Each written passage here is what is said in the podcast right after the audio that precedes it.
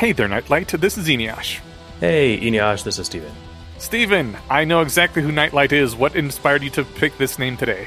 I couldn't think of anything more original, and I picked it because it's an adorable name for an adorable superhero, which is exactly what I picture like a young Maddie being. But also, she's playing the role of what a nightlight does, you know, being a candle in the dark, right? She's trying to bring a little positivity to this negative perspective that's been going on, right? Is that what nightlights do? If you were on drugs, I guess, maybe. I don't know. Oh, okay. I thought nightlights were... I always assumed nightlights were there to help me not, bump my knees on anything when I go pee. Yeah, they're that too. I mean, they're mainly that. I think I was just picturing, like a literal light at night. And, then running with the metaphor of darkness and what the light does and, that sort of thing. So it's really, creative, clever. Yeah. You know what? I agree. Totally is. All right. Let's. What are we here to do? Let's explain that before we start doing it. This is our podcast, Not Everything is a Clue, where you and I talk about Alexander Wales' web serial, Worth the Candle. Indeed. It was written by Alexander Wales. That's why it's his web serial. I'm sorry. We have a Patreon where you can support us if you like this thing that we're making. And also, we link to his Patreon as well, where you can also support him. We do kick back 15% of everything that we get to him as well. And very importantly, you should buy his first book, which covers the first 42, I think, chapters, and is available for, as of right now, $4 on Amazon. I don't want to say exactly if this price will remain indefinitely into the future, but that's what it is now, which is entirely reasonable. Super reasonable. Y'all should go get it. Yeah. And audiobook I hear is good too. I need to get that on my phone, but working from home, I listen to surprisingly little stuff these days. So the commute is really where it's where I got most of my podcasting in, right? Same here actually. Yeah. So I'll get it. Don't worry. I'm looking forward to it. But also, I don't know if I want to start reading the beginning again before I finish it. So we'll see. Right. Yeah. It seems a little early for that. I hear good things. So we're getting through it. I mean, we're pretty close now. Oh, this is a perfect segue. So speaking of hearing good things, sometimes you don't hear good things. Yes, sometimes you are me and you have your when you're doing your post-production at the very end, the last thing you do is do click removal, then do truncate silence, and then you export the whole thing. And I had my click removal settings all fucked up from prior in the week, and I hadn't fixed them and forgot. So the click removal was extremely aggressive and kind of destroyed the audio. I apologize to everybody. It was not great. I appear to have a cleaned up version thanks to one of our listeners. I do know his name. I'm not sure if he wants it said on the air, but you know who you are. And I will thank you on air after I clear it being okay to say your name. But there's a slightly cleaned up version that he did with his software that he pays money for because he is a sound producer, designer guy. He does this for real. Yes, exactly. So that's going to be uploaded here in the next 24 hours. So you guys will all get it days before you're hearing this thing. But basically what I'm saying is sorry about the shitty audio quality. And I wanted to go back. Here's the thing. I wanted to go back and fix it, but I had already run all the things and hit save on the file and closed it. So I couldn't reopen it and hit Control Z to undo the things. So the only thing I could have done is go back to the original raw audio files and re-edit everything, which takes about 2 hours, maybe a little less. But the normally not a problem. Right now, major problem, because almost all my free time is spent either doing the podcasts or at my new place, or sorry, my girlfriend's new place, which we are renovating right now, and we're going to move in there in 2 weeks. So I'm in the crunch zone, and I don't have a lot of extra time. And it just it did not get fixed up. And my apologies. I forgive you. Okay, thank you. On behalf of everybody. At least one person does. So the crunch time before a move, it sucks and it's stressful, but isn't it kind of exhilarating? Yeah. Yeah. I'm excited for you. Yeah. I'm really excited to see the progress pictures and the before and after, because I toured the before. And yes. I got descriptions of all the stuff you guys are going to do. So I think you guys turned this place inside out, and I'm stoked. Yeah, it's We didn't take too many pictures, but you know what? We do have a few, so I can share them when we're all done. Yeah, and pictures aren't, you know, they don't capture everything, but yeah. Yeah. All right. What is our second bullet point to hit here? Our second bullet point is that we have a max level cap patron. We have a, well, the gimmick is that the number of dollars you give us per month is your level. Because, you know, this whole thing is a role-playing game. And the level cap in the original Dungeons & Dragons was level 20. So we have now a level 20 supporter, Nick Spargo. Thank you. That is awesome. You can kick the living crap out of all our other supporters combined because power increases exponentially as you level. We saw what June could do with high level in the last reading. So yep, totally. So not to poop on our level 6 patrons. You guys are pretty damn strong too. But we now have a, you know, lich overlord to rule us all. Well, that's outstanding. Thank you so much. I don't know what to say. Nick, you rock.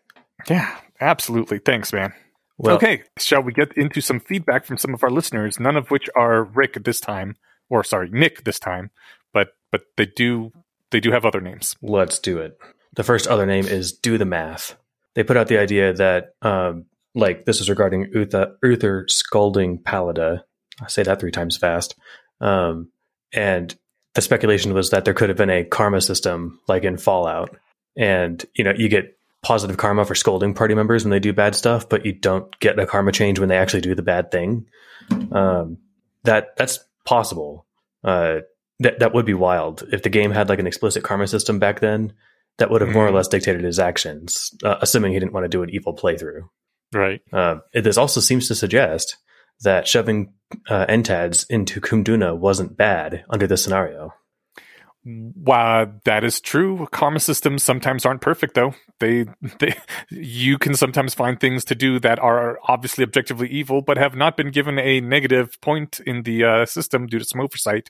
And so you're like, oh, cool, I can do this without being bad. Yeah, and there's like weird, you know, deontological ethics where it's like, all right, this guy is like a child or like whatever, like a slaver, and I'm going to steal his stuff. Oh no, that's negative karma. All right, yeah. So, you know, it is what it is, but. I was just about to say the most common overlooked thing is breaking pots and stealing what's inside them.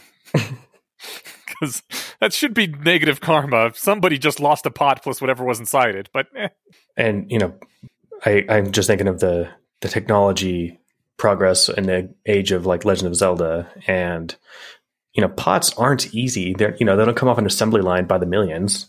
You know? Right, yeah. So you got to dig up some clay and then spin them and fire them. Yeah. Ruining someone's hard work. As a random point in my favor that Arthur's actually awesome, I wanted to just remind, because I kind of remembered that, you know, unlike June, because we're talking, this reading opens up kind of with a reflection on his violence that he's been wigging out on lately. And if we recall, Arthur didn't jump into violent conquest when he started on air. He spent years living as a traveling bard. Yeah, 3 years, I believe. Yeah. Which, I mean, June's been here like 6 to 8 months or whatever, or 4. Right.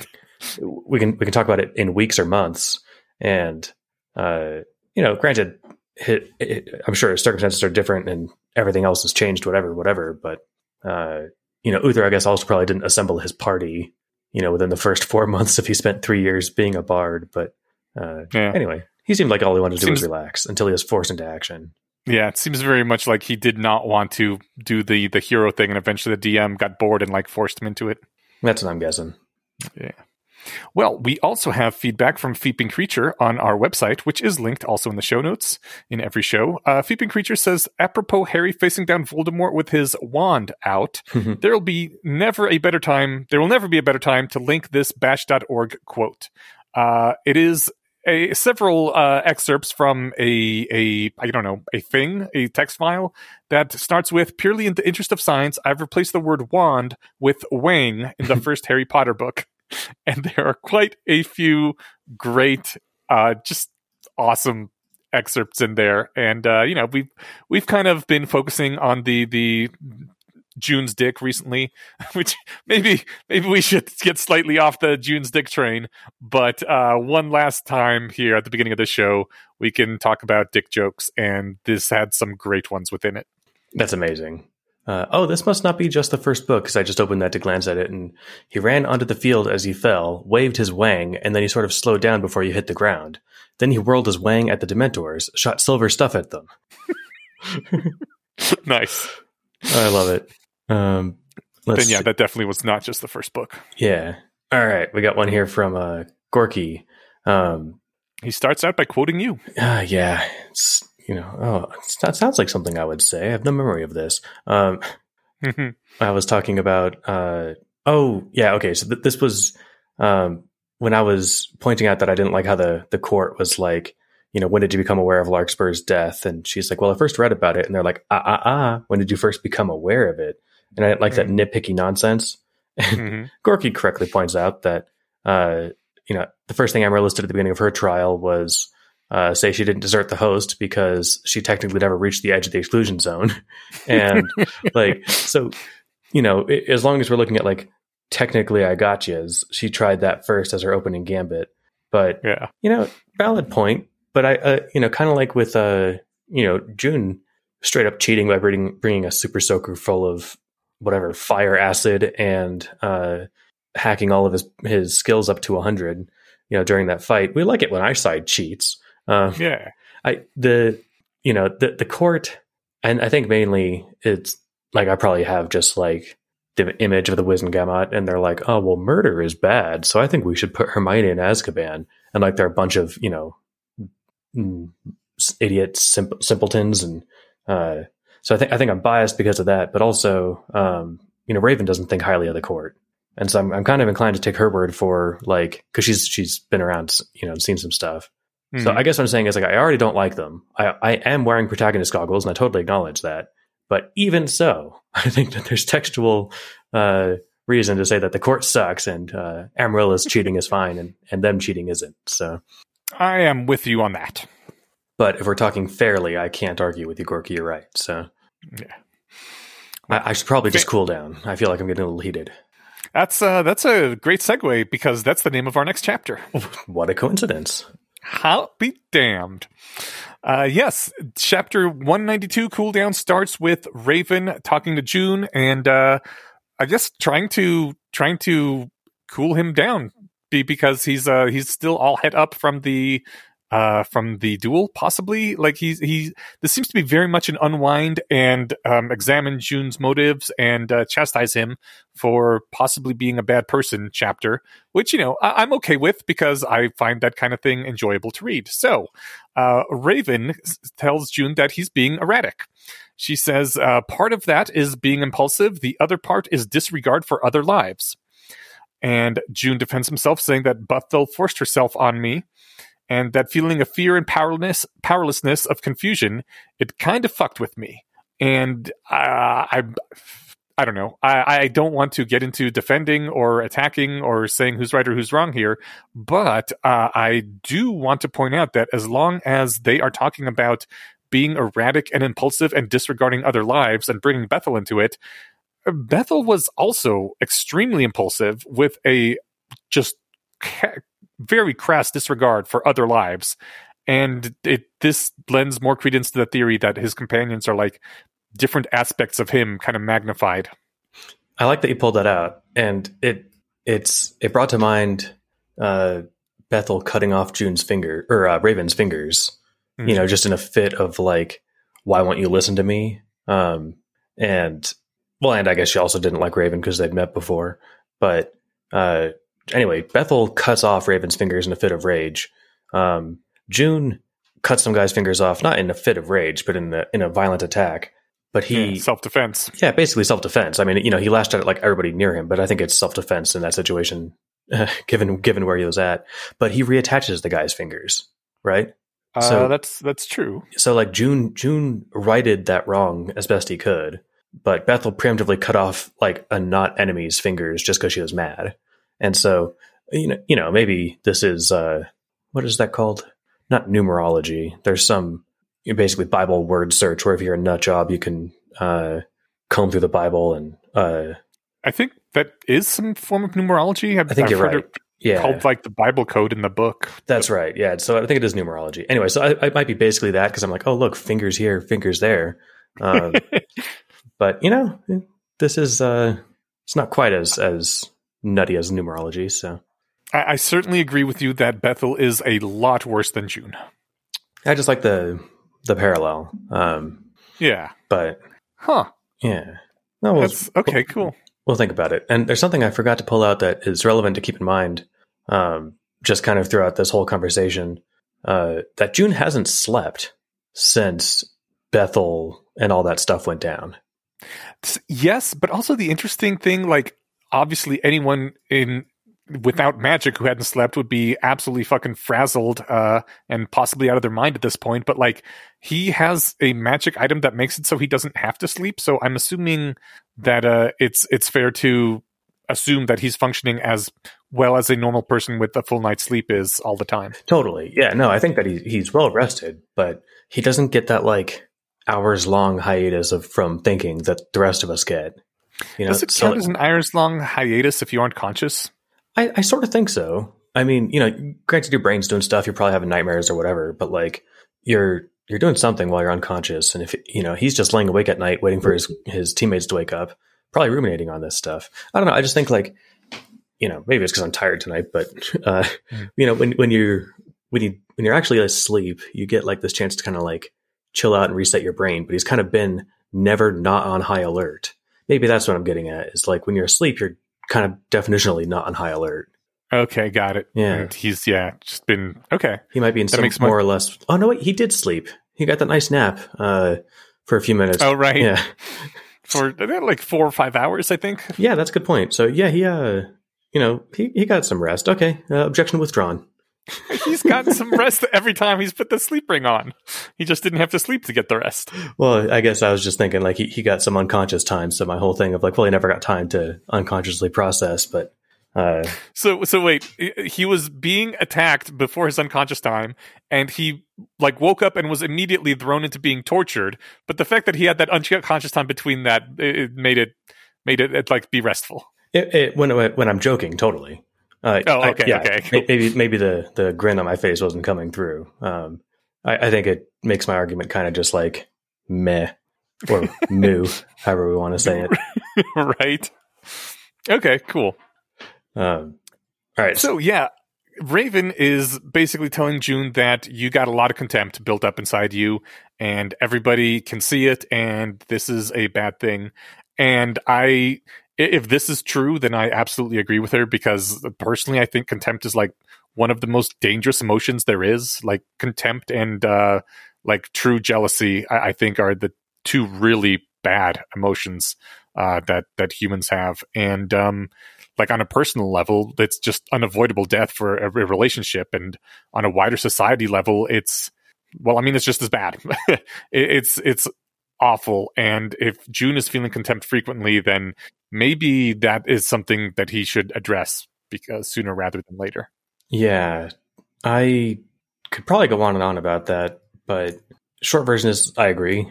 You know, I don't think it's possible. You know, maybe I don't quite know what contempt means, but if I do, it's you can't think of somebody as like a real person with their own goals and values and loved ones and, you know, favorite food and whatever, and have contempt for them. Like contempt is like this thing that you have for somebody who is definitionally beneath you and like categorically. Yeah. And, you know, so you're like, all right, I've decided you're not in my moral sphere. And that seems just terribly toxic. Yeah. You know, June, I think he's trying to, I loved his answer. He's like, I'll try not to be flippant, because that's probably the kind of thing you're talking about. But like, you know, you think my contempt for the people who kidnapped me is misplaced? Oh, and I haven't even gotten to that whole being kidnapped and tortured thing, because he's like rattling off the list of things. And, you know, I think it's like Raven said, it was hard for, like, she did show contempt for the council. And I think I totally get it. You know, they're wiping Luther's legacy, or they're wiping their ass with Luther's legacy every time they get up there. And it's hard for her. She was there fighting alongside him. Yeah. Yeah. It's not like she just really likes this guy from the history books. Right. But it's weird. Like, you know, would my little mental model of Nightlight still not feel contempt for the kidnappers if she woke up in that prison. Like, at some point you do have to, like, all right, you're not a human anymore because I need to turn my sensors off and destroy you, right? Yeah, like, but I think you can have that without contempt, possibly. I think you're right. I guess I'm trying to cut June some slack, but the way that Raven describes it, that's kind of what Uther did, you know. And maybe he was putting on a show. It's entirely possible, especially if he's doing a paladin playthrough kind of thing. But like, he seemed to carry the weight of every death, right? Yeah. And like, he didn't love doing it. You know, granted, I don't know if June loves the act of killing, but you know, what's awesome is, like, you remember how hilarious the last couple chapters were? Yeah. Like, I think that was brilliant writing by Alexander, because it makes us have to look at ourselves the way that, you know, Raven's asking June to look at himself. Mm. Because like, we loved when he's, you know, saying he's going to make onion a vegetable, and when he blows him to smithereens, and then when he super soakers him with acid, and like, yeah, we laughed and cheered right alongside him. And then Raven's like, you know, that's kind of a dick move. Like, he had kids. And it's like, well, I bet he was a bad dad. It's like, well, that's what everyone says, you know, about their political enemies. And, but it's like, oh yeah, I didn't even think about the fact that like, he might've had people that he loved, you know? Yeah. I was just loving watching him get destroyed. So like, I'm in June's shoes. It's great. Yeah. I think it's good to have this sort of like chapter afterwards to look back on this and, you know, feel some contempt for ourselves. Well, I will fight steadfastly that if I'm going to say that contempt is bad for regarding other people, it is absolutely a bad way to regard yourself. Yes, I was making a haha. Oh, I know, but just to be clear. Okay, no, cool. No self-loathing allowed. All right, everybody who's listening, you are great, and if you want to be greater, you can be, but don't you think you suck for 1 second. That's right. I'm putting on the nightlight vibe. Oh, cool. I thought you were doing the Keanu Reeves thing. But when does he say that? He went up on stage. Oh, you're breathtaking. Yeah, exactly. I love it. I actually have that as a reaction, like, emoji on Slack that I use for thank you. Oh, sweet. Yeah. Cool. But anyway, yeah. People, you guys know. Yeah. The whole thing did get me kind of thinking about, like, do I show contempt for people? And I guess, like, sometimes I do, more generally online than anywhere else, which I think is just what online interactions are made for, almost. But I try to hide it sort of with humor and like poke people a bit. And it's a lot more fun to kind of mock someone for being a douchebag than just to get angry at them. But then I'm like, oh shit, am I hiding my contempt with contemptuous humor? That seems just as bad, and maybe I shouldn't do that. At least it's a completely different class of attitude and behavior than what June's doing, because, you know, it's like yelling at somebody in traffic.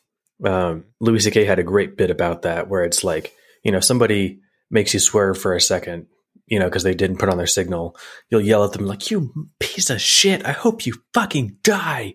And, you know, you maybe go like this for a second, you know, just like kind of shift. And he's like, could you imagine if somebody like, you know, grazed your shoulder in an elevator? You turned to them and said that? Like, no. Right. Yeah. But, you know, a car, you're not looking at a human, you're looking at like this, you know, object, right? And so I assume just because people get a lot more scared about, you know, 1-ton things hurtling at 40 miles an hour.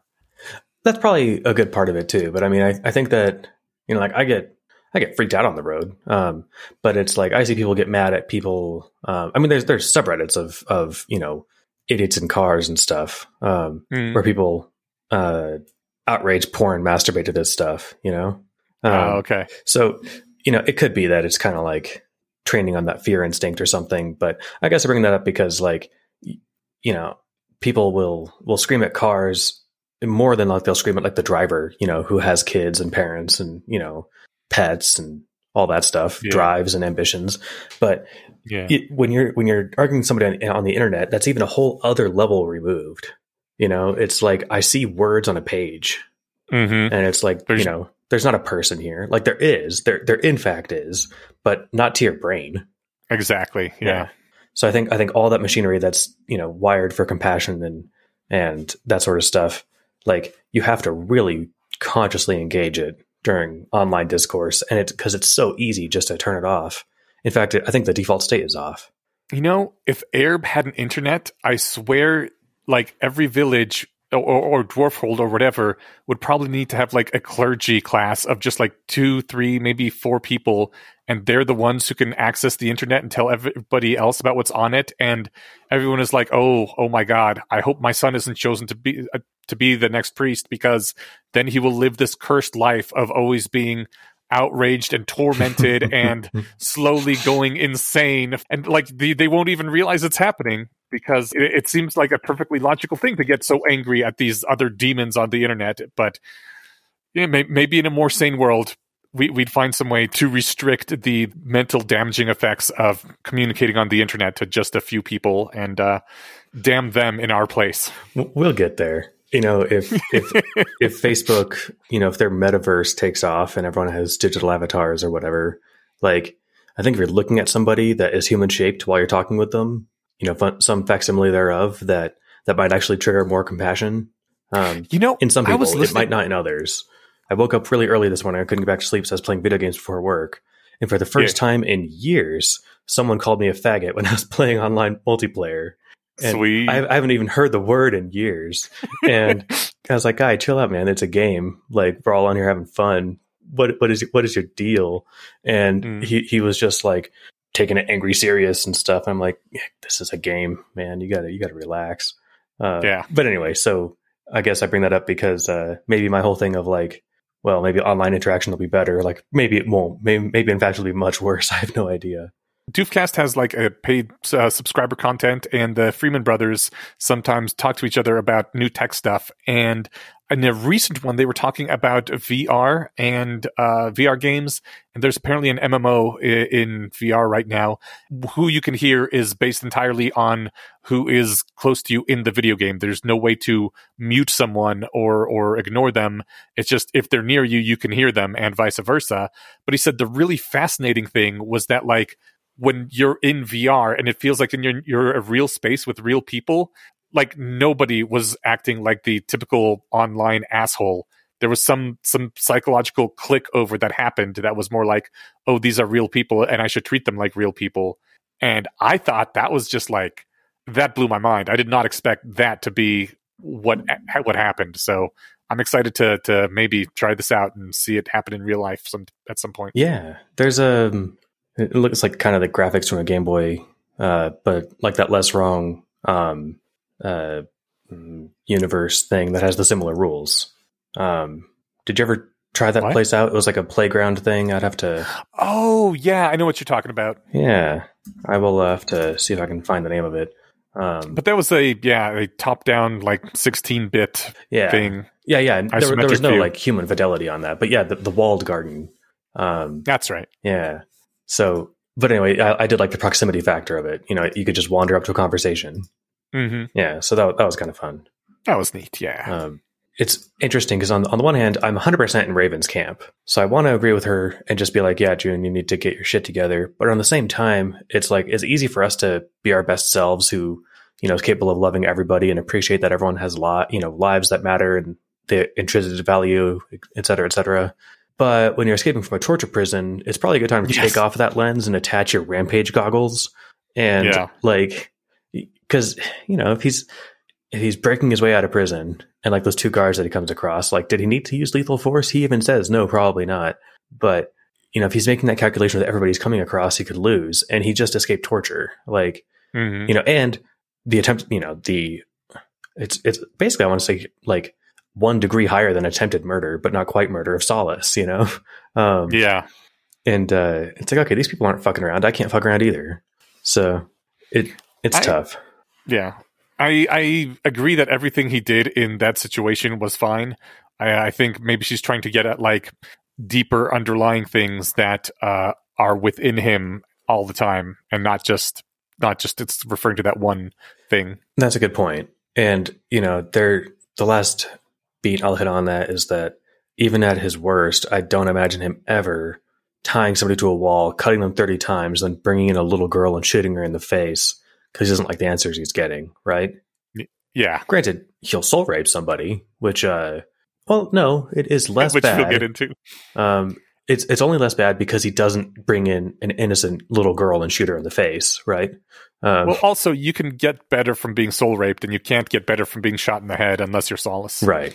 So, you know, I'm gonna at least at his worst, he's not worse than half the people that he's been forced, or, you know, some of the people he's been forced to kill recently. So, yeah. Okay. Soapbox. I'll step off my soapbox and take a drink of water. So Raven says, from what I know about you, you're more a creator than Uther ever was, but there's this anger in you and you're letting it free. And that kind of stopped me for a second because I'm sort of a fan of anger. I am very fond of the line that anger is a gift. It often can motivate you to do things you wouldn't otherwise do, although very much a double-edged gift because sometimes in retrospect, you shouldn't have done those things. Like, I guess what I'm asking is, would you give up anger if you could? Where's the quote, anger is a gift, from? Is it just like a saying? Yeah, I first heard it in a Rage Against the Machine song, but I mean, it's been around. It's not from them. Oh, you know, that actually helps contextualize why someone would ever say that. Because, you know, if you're not mad at the unjust system, what's going to motivate you to change it? You know, right? Your sense of duty, your sense of moral responsibility. Like, maybe it'd be great if that was enough, but sometimes you need to be mad to start throwing bricks. Exactly. But, you know, I don't know. I don't get angry that much in my real life. You know, I get like annoyed if, you know, some home project, you know, I'm stripping a screw instead of unscrewing it or something, right? But like, I don't remember the last time I like yelled at a human. So I've yelled at like a wall or a screwdriver, you know, in the last year or something, but, I don't know. Would I give it up? I guess just in exchange for nothing, just in exchange for not having anger. I think so. Yeah. I think I would be fine with that. Like, I think that everything that anger does for me, and I'm just lucky that I don't live in like, you know, I'm technically under the boot of whatever capitalism or something. Right. But I can't find it myself to be angry about that. So like, you know, if I had a heavier boot on top of me, I might want to keep my anger. Yes. But I guess I would be fine giving it up because everything that it motivates me to do, I can find other and better reasons to do it. And I would also hope that everyone can attain like a level of a light enough boot on them where they can make the same trade-off, right? Yeah. What about you? Yeah. I don't think I would give it up. I think it's very important and it's there for a reason. And I realize that I'm setting myself up for a massive failure by that because like ideally you'd be able to hold back your anger and not do crazy things. But like, that's the whole point of anger, right? It's there to push you to do stupid things if you get angry enough. And so there's always a risk that something's going to happen to make you angry enough and you do something you don't want to. And for that reason, you should get rid of anger entirely. But I think the motivational utility that it has is strong enough that I wouldn't want to get rid of it. No, I think they're both completely defensible positions. And, you know, for what it's worth, knowing you in real life, I've never seen you like express real anger. I've seen you like politely, you know, impassionedly, or I guess with passion, be, you know, like, these people are wrong or something, right? But like, you know, when I picture anger, I picture someone red in the face and, you know, yelling at traffic. And I can't imagine you doing that. I think almost never. Yeah, I think anger is kind of a broad term, but you know, indignant motivation. Yeah, I could see tossing that out. But I see what you're getting at. Okay. Yeah. Well, June is thinking about his anger control issues and such, and one of the things he says is that he doesn't really care about smashing flies. And he says, I'm sure that some perfect person would try to capture the fly and release it into the wild so that it could live its own life without irritating them anymore. And I really hate that kind of thing. And that is why I had to pull it out, because it made me angry and therefore motivated me to talk about it. Oh, yeah. You used all caps here for it in part of your note. So that is you yelling. Okay. Yeah.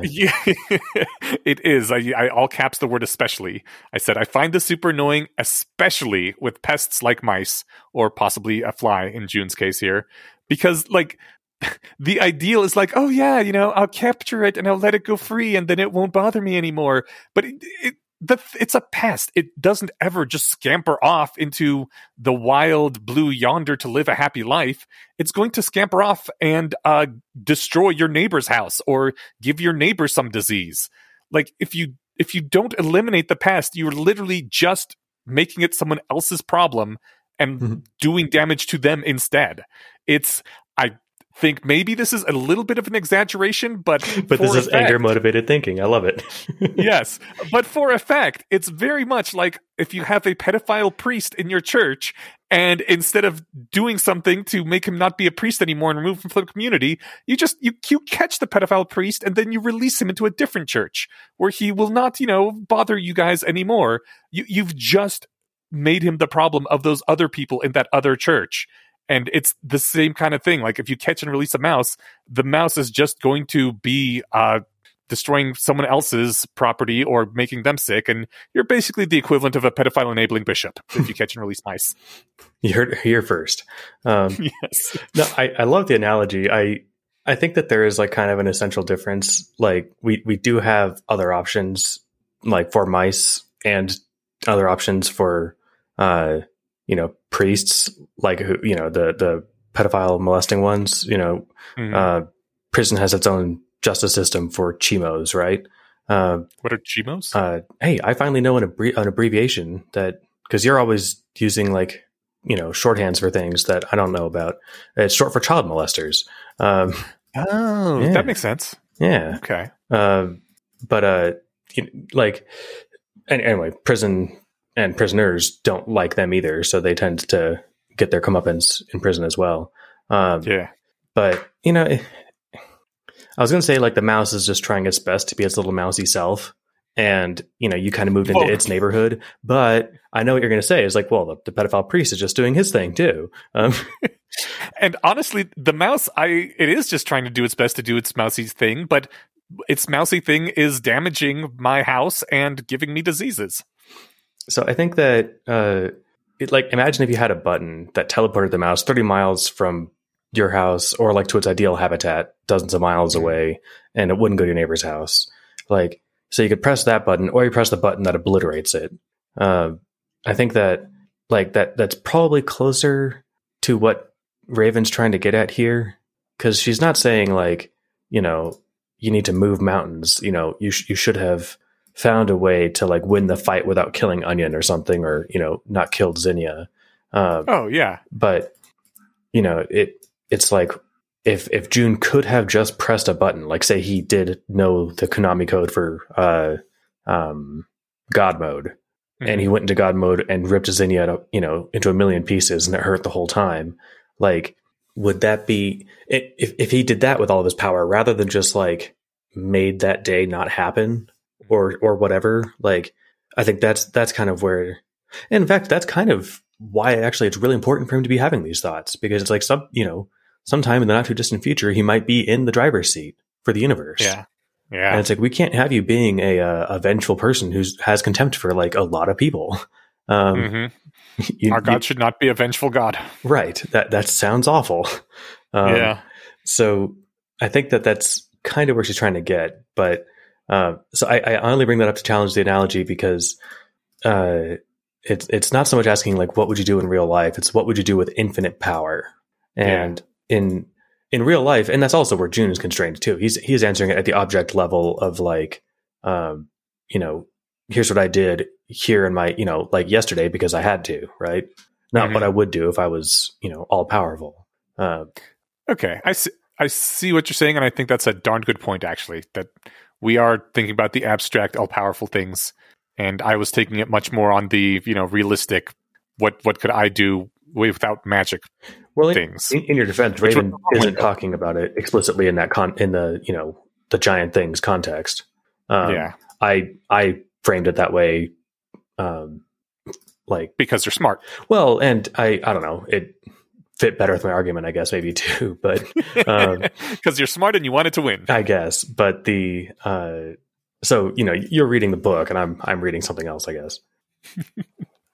I The whole point of this podcast is to be reading something else while we're reading the book. Perfect. Yes. So let's get back into the book. Real quick, June points out to us for the first time that this is the first time I thought of this at all when we said it. I guess partly because we just weren't told this before, so we couldn't have known. But he points out that it's entirely possible Onion raped a young woman so that he could bait her father into a fight and then kill him. And with that being put out there, actually, I'm really glad that Onion is dead, and I kind of wish his death had been more painful. You know, on the plus side, he died 3 times, and the second one hurt a lot. So, yeah, you know, literally burned to death. Yeah, you know, so jump and it, you know, like burnt to death while trying to put it out. You know, it probably took like a minute. And you know, so I'm slipping right back into Rampage goggles. But you know, assuming that this story is true. Like, fuck this guy, and it's impossible not to feel that feeling, right? Maybe this is the anger you're talking about. So, I guess I have, you know, I guess indignation and anger are like the same, you know, so close as to be inseparable. So I definitely know what you're talking about. I'm not some weird monk who doesn't get indignant at shit, right? But as you pointed out, like that's only if this is true, and like both of us were like really angry and indignant, being like, "Yeah, fuck this guy. I'm glad he died." And Raven points out, you know, it's really easy to make someone hateable if you're allowed to say anything you want, and nobody actually knows the truth. And I'm like, okay, I guess Raven's being the voice of reason again. People do this all the time against, you know, Jews or random tweeters or whoever it is they hate. Just spread absolute bullshit lies and get people to hate them. Yeah. I liked her phrasing of it. You know, it's easy to make a person hateable if you're allowed to say whatever you like about them, if no one actually knows the truth about those involved. Yeah, I think that is how, like, anger cancel mobs work, right? Mm-hmm. I heard about Bean Dad, like, 1 or 2 or 3 years ago. They talked about him on the Very Bad Wizards podcast. And, like, you know, nobody knew about this guy and, you know, or nobody knew him, right?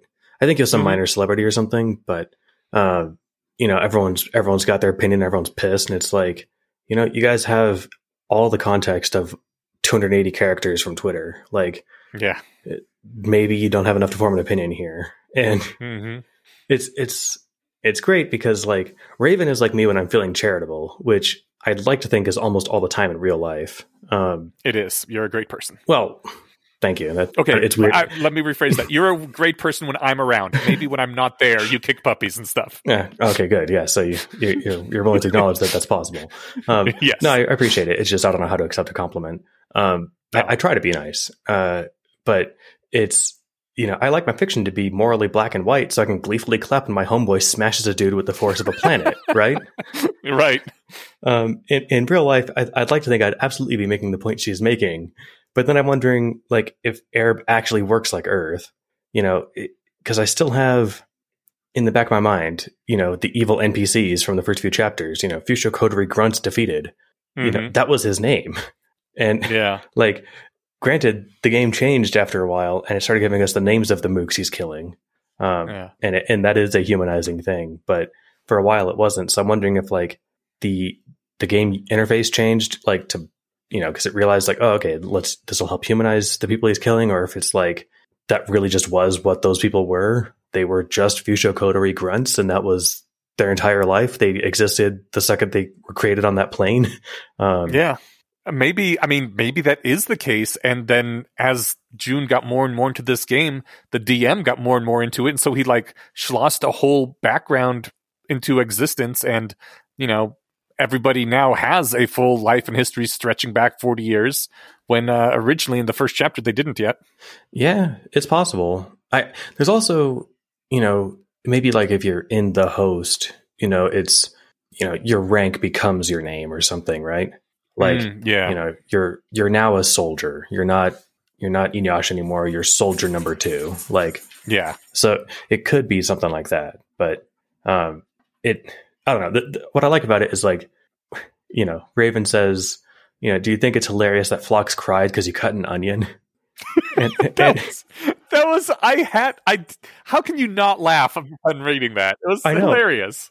It's perfect. Like it, it's, I mean, it was a test and June and I failed, and you. So I'm glad all of us, you know, probably didn't pass that test. I think Raven failed to pass that test by keeping a straight face. You know, that's that L training that she has.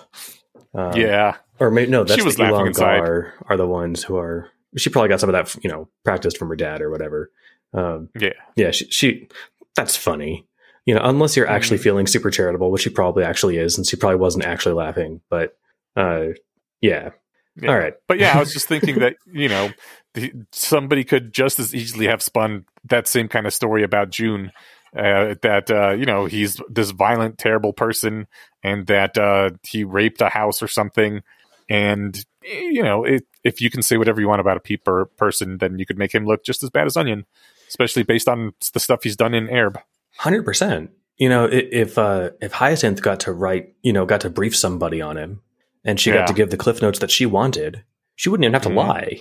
You know? Yeah, he's involuntarily soul raped. Well, I guess there's consenting soul rape, I suppose, but you know, there's soul fucking, whatever, right? There we go. He soul raped a handful of people. There's soul intercourse. Right, there's soul intercourse, like what he and Amaryllis practice when they're doing their message stuff, you know?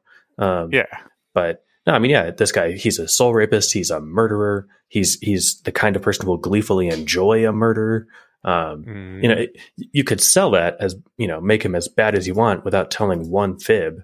So it does kind of make you wonder, like, you know, I thought this Onion guy sucked. And it's hard to think that he, I don't know. I mean, to June's point, he's saying, as so long as I kill the people that even through proper moral reasoning, I should kill them, and I don't kill anyone else, then, like, why does it matter if maybe I took some glee in his death? Like, he was a bad person that needed to be killed, and it was good that I killed him. Is it that big a deal that I was happy doing that? And I mean, I kind of think I'm on his side. Like, don't make people feel bad and make them feel all tortured about doing something that had to be done. Like, doing a good thing shouldn't be punished, right? Maybe? It's great, because this is a tough question. Like, I think it matters because it does speak to the kind of person you are. And, you know, she's talking to her friend, and she's also, I think the subtext is she's talking to the future possible God of the universe. And she wants to make sure he's not the kind of person who, you know, will kill people who need killing and have a great time doing it. Right. Yeah. But, you know, you want your friends not just to do good things, but to be good people. And, but this isn't an argument from utility, so it's blasphemy. It's blasphemous morality to our crowd, and I understand that.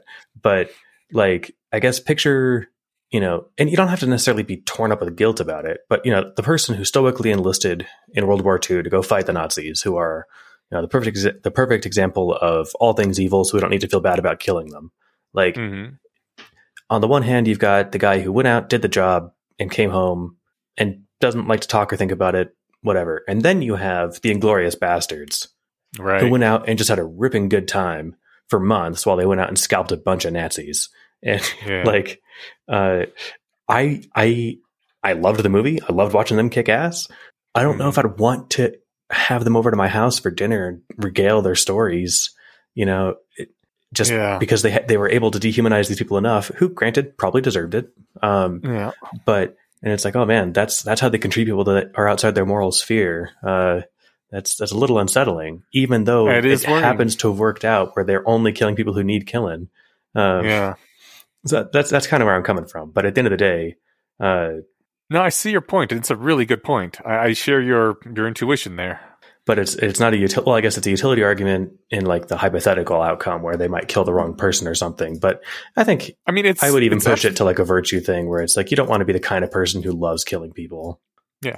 I mean, I think it is a utility thing, because act utilitarianism, I think, is kind of dumb, because no human can figure out the utility of every single act on the fly, or even necessarily with a lot of time to examine, which is why I'm a rule utilitarian, where you figure out the rules that generally have the best utility overall, and you stick to those rules. It's not quite deontology because it's informed by utilitarianism, but it's basically the same kind of thing. Yeah. I mean, yeah. I think some people would call it, like, virtue utilitarianism, because the rules are the virtues you try to instill in people, you know, all different shades of the same color. That's the thing with basically every moral framework is they all point in the same direction on most things. You know, I know that like you, not all of them and not everything, but like most of the time it's like, should I kick this puppy? Like they're all going to say no. You know, it, and most moral decisions are like that. It's like those game, like video games where they're like, oh, we're going to give you moral choices. Do you kill the little girl or, you know, do you like rescue her? And it's like, that's not a moral dilemma. You know, I kind of think that may honestly just be our opinion because we are, you know, of the West. I recall that Confucian morality was very big on duty to the point where if a son disrespected his father or something along those lines, if the father tells the son to go do something illegal, like go kill the neighbor and take his cow, if the son doesn't do it, then the son should still be punished for not listening to his father, because that is one of the rules under Confucianism. You must listen to what your father orders you to do, and if he does do what his father says, then he should be punished for murdering the person. And so, like, either way you're fucked, and Confucianism says this is okay. Sometimes the world is just fucked. You broke one rule or the other, and you're going to be punished, and that kind of sucks for you, but oh well. And, you know, that's just such a strange morality, but there were an entire, you know, civilization of people who lived by that and thought it was correct. Yeah, it's a bummer because most of my, like, ethical or my education on ethics is from, you know, the Western world, you know, Greek mythology and onwards, or Greek era and onwards. Like, yeah. But I got to think that there's probably something in Confucian ethics that says the father shouldn't order his son to do that.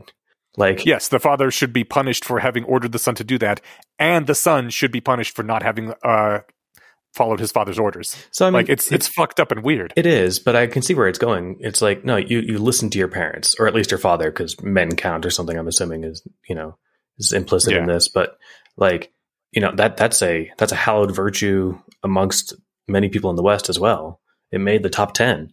Like, yes, but nowadays in the West, if someone were to disobey their father when he ordered them to do that, then the father would, you know, be punished for ordering a murder, and the son would not be punished at all. Yeah, because he did the right thing by not listening to him. Because moral progress is a thing. Well, okay, sure, I guess. Yeah, I think that there probably aren't these practicing Confucians either, you know, who... Either that or morality has degenerated to the point where we no longer punish sons for not listening to their fathers, right? I'm okay with that. But you're right. If I was really into that, then I would be pissed that we're falling apart. But yeah, I forget how to jump back into this, so... We went off on a tangent. Let's get back to it. What were we saying? Oh, yes. Okay, so Raven points out that she thinks he jumped to Soul Fucking Zinnia quite a bit sooner than he had to, and really gained almost nothing from it, and that he did that specifically because he felt nothing but contempt for her, and it made him happy to warp her and hurt her. And June thinks about that, and he says, you know, yeah, or not to her, but to us, I had wanted the visceral satisfaction of crushing the life from her, and instead I had gone with snark and pretending like it was wholly and entirely necessary to soul fuck her. And I think June is having a come to Jesus moment here where he's realizing that he did do bad.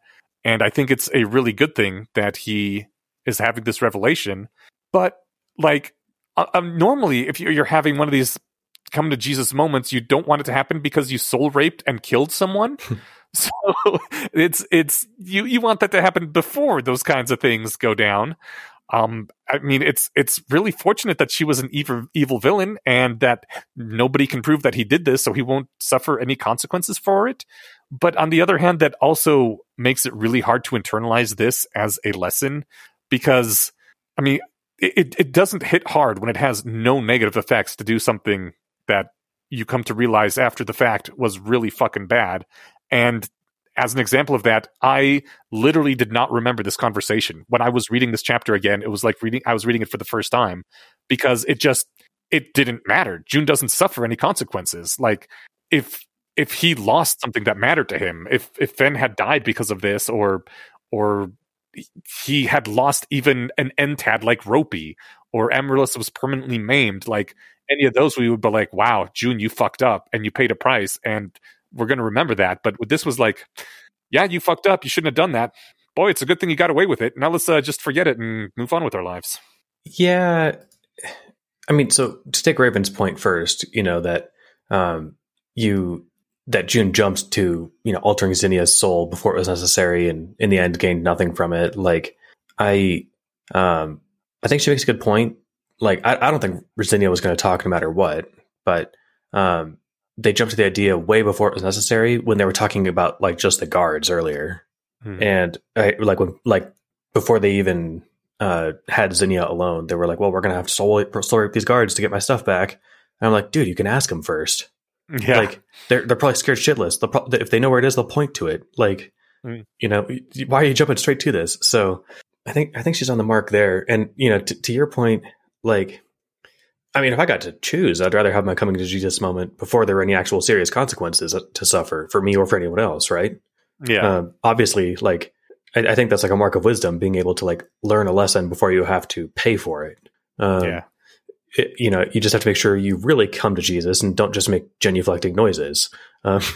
Like, if you're... I think that's... Oh, go ahead. I think that's one of the reasons that punishment is actually important, and because it makes you remember stuff. The kind of fun quote is, stupidity should be painful. But, if people go to court and they're really genuinely super sorry that they did something and they don't want to do it again, I don't necessarily think they should get off without any punishment at all, because it's much easier to forget if you don't feel some pain for what you've done, even if you are completely sorry and you don't want to ever do it again. I mean, yeah. And I think that is the kind of the way our legal system operates. I'm not a lawyer, but I think that if you go in and you're not showing remorse and you're showing contempt for the court or whatever and the legal system, that they're not prepared to give you any leeway. But if you go in and you're obviously, you know, moved by what happened, and, you know, like, I'm thinking of somebody that was in my sister's grade, who's 2 years older than me.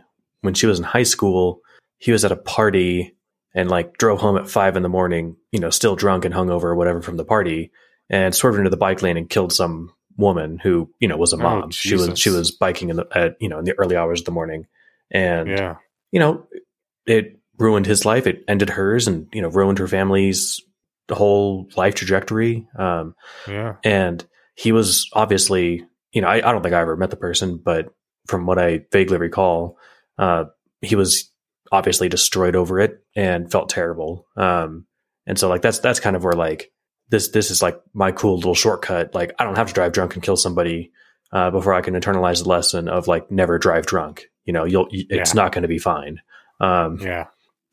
So, but I guess, like, if he came in, and he, you know, it was, like, his third time, you know, DUI or whatever, then yeah, they're going to throw the book at him, right? Right. So I think that's it's like that. That's just the hard thing with, like, legal stuff, is you can't read people's minds. You can't really tell if they feel bad. Mm-hmm. You know, this whole time we thought Hyacinth was acting, right? Yeah. And it's looking disappointingly plausible that she wasn't. And so, like, now we're assholes. In fact, one of my notes, I think from either last week or this week, was like, it was when she said she miscarried. And I was like, oh, you know, how convenient. And then I put in parentheses, like, if she actually did, I'm going to feel like an asshole. And then you read the chapter, we're like, yeah, she was poisoned to miscarry. Yeah. So, you know, you got to be able to actually know where they're coming from. And since you can't, you know, you got to just do your best. Yeah. Well, let's get off all this noise and instead go on to Raven saying that you think that other people shouldn't take joy in snappy one-liners.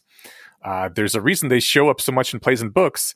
It's just that doing it is a sign that something somewhere has gone wrong for you. She's saying that, you know, since June was having these snappy one-liners and funny quips in the middle of their duel, that it was a sign that there was something deeply wrong with him. And I just want to really strong disagree with her there, because I think it's a sign of intelligence and humor, which are both positive traits, and you want to signal those. So I don't see why having a snappy one-liner in the middle of a duel would be a sign of something bad. He's like, yeah, I wrote a bunch of them down. Like, you know, in our awesome black and white morality stories, 100% agree with you. Okay. You know, in real life, I imagine a circumstance where I had to kill somebody, you know, somebody who deserved it or somebody in self-defense. And I don't think I'd want to be the kind of person who laughed, you know, at a joke that I made before I shot them. Right? Okay, that's a good point. Yes. And so, like, no matter how much this person... Yeah, now when you put it that way. Yeah. So again, in stories, it's completely different. Yeah. But, you know, someone breaks into my house, you know, say they kill my pet, you know, they're robbing me and they needlessly, you know, kill my cat. Even just saying that gets my blood boiling. This anger thing you're talking about sounding more and more tempting. You know, if I could think of something funny to say before I shot them in the face because they wouldn't leave, you know, they wanted to come up the stairs and, you know, come into the room where we're barricaded or something. Like, you know, do I say like a Clint Eastwood line before I shoot him in the face? Like, I don't think I'd want to be the kind of person who would relish that moment. But, you know, again, June's got this whole psychological, like layer that we don't have to fuck with, like the game layer, right? Mm-hmm. He's getting so much feedback that he's had his entire life from playing video games where no one's actually being hurt. Yeah. And he's getting that here. And so he has to remind himself, like, consciously, like, oh yeah, this stuff matters. And even that, I think he's kind of doing unconsciously because he doesn't want to think about it. It probably does matter. I think these people probably are sentient, but there's a real possibility they're not. But he's erring on the side of caution and assuming that they are. And I think that's smart, but like, everything in his lived experience up until he got to Arab is like, oh yeah, when I get notifications saying, you know, quest completed, it means that I'm playing a game with no moral repercussions. Yeah. He doesn't bring that up as a defense, and I don't know how that conversation would quite go. But I think it is just like another layer to look at through like the shit June's putting up with to manage to juggle all this stuff. I don't think Raven would appreciate it all. She'd be like, it's not a game for me. No. I don't think that it's a, like, it's a defense where he'd be able to say, look, you know, it's a game. But he could say, like, look, psychologically, every time I've had this kind of feedback, it's been from stuff that didn't matter. And I have to go in and consciously orient my, like, morality meter to come on because it's just not wired to come on in these situations. I was going to, you know, kind of like build that argument up, but then I think about it and I'm assuming Arthur had the same interface, and apparently he tried to act like a moral paragon. So you can take this either way, you know. I think June is just expressing his actual personality.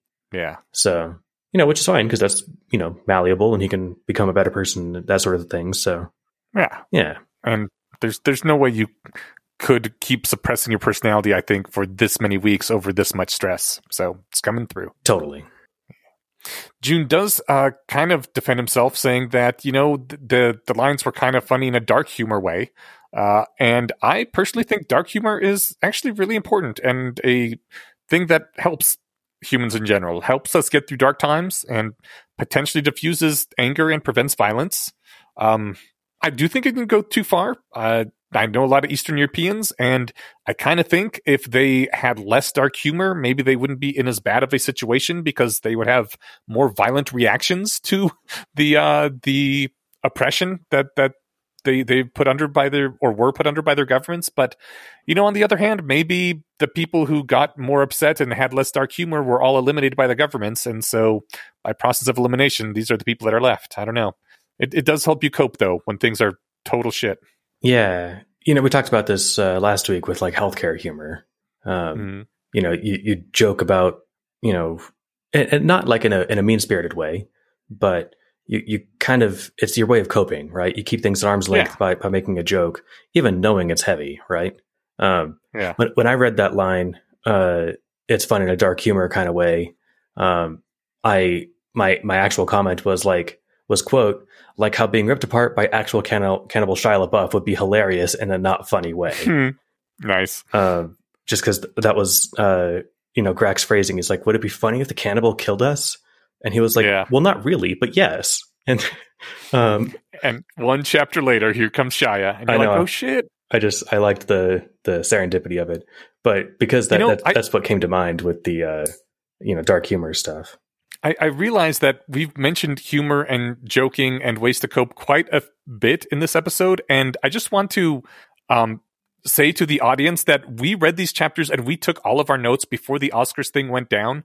So this is like really weird. And I almost feel like there was some kind of schlossing event that happened here, but none of this was meant originally as a commentary on anything that was happening in the current day. We were just talking about violence and humor because I guess there is both violence and humor in this work.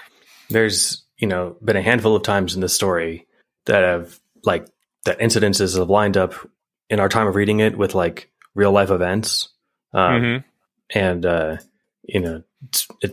a not that uncompelling point, argument in favor of some divine plan or something. Some of them line up too neatly. Our DM is a little bit too on the nose. He needs to work on the subtlety. Right. So Raven moves on to being a little lighter about stuff. They finish this up and she says, it used to be more fun.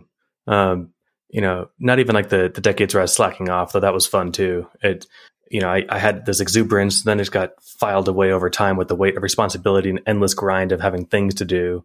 And I'm like, oh no, she's got the crushing burdens of adulthood.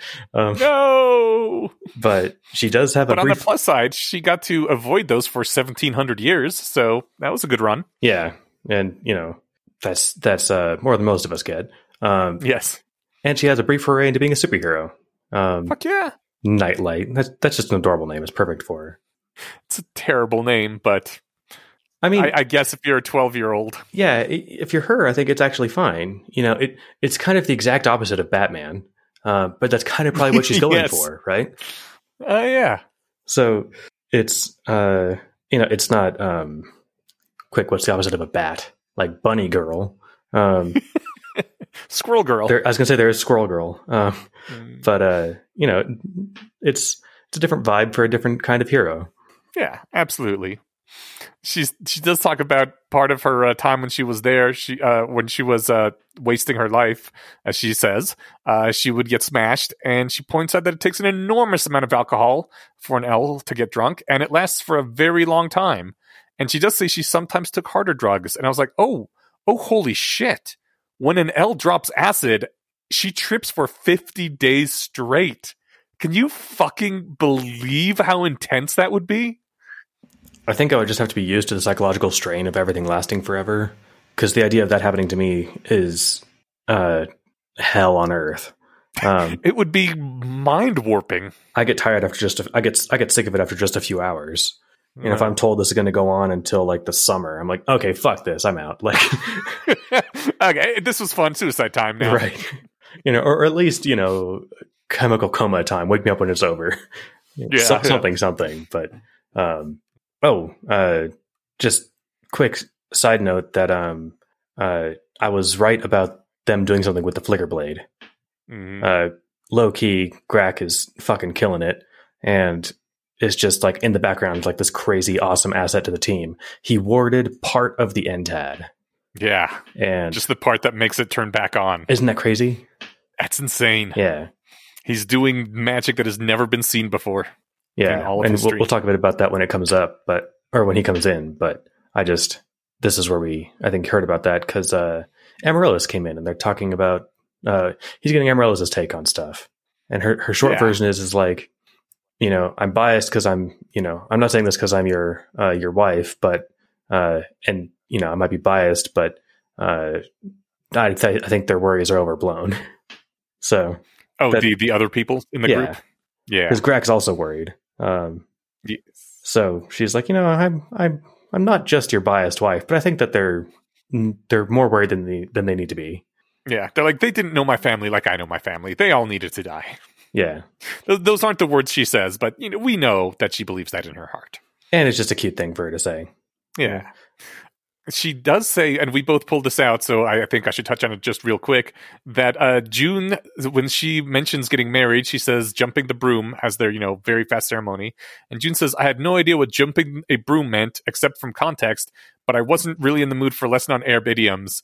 And I kind of lolled because I liked that it was once again pointed out to us that June is not familiar with all Earth idioms, and Amaryllis now knows more than him about some Earth things. Yeah, it's fun. It's an old phrase. So, you know, June was 17 in like what, 2018 or whatever, like 2017, I think. Okay. Yes. Yeah, so he was born right around 2000. Like, it's entirely possible he just never heard of it. Oh yeah. Or, well, I mean, cause then you got to wonder, like, then how would Amaryllis have gotten it? So one answer is that, you know, she spent a lot of time binge watching old VHS tapes of TV shows, right? Which or just reading a lot. Or reading a lot, yeah. But, you know, by definition, if it is like watching old TV, if it's on VHS, it's going to be old stuff.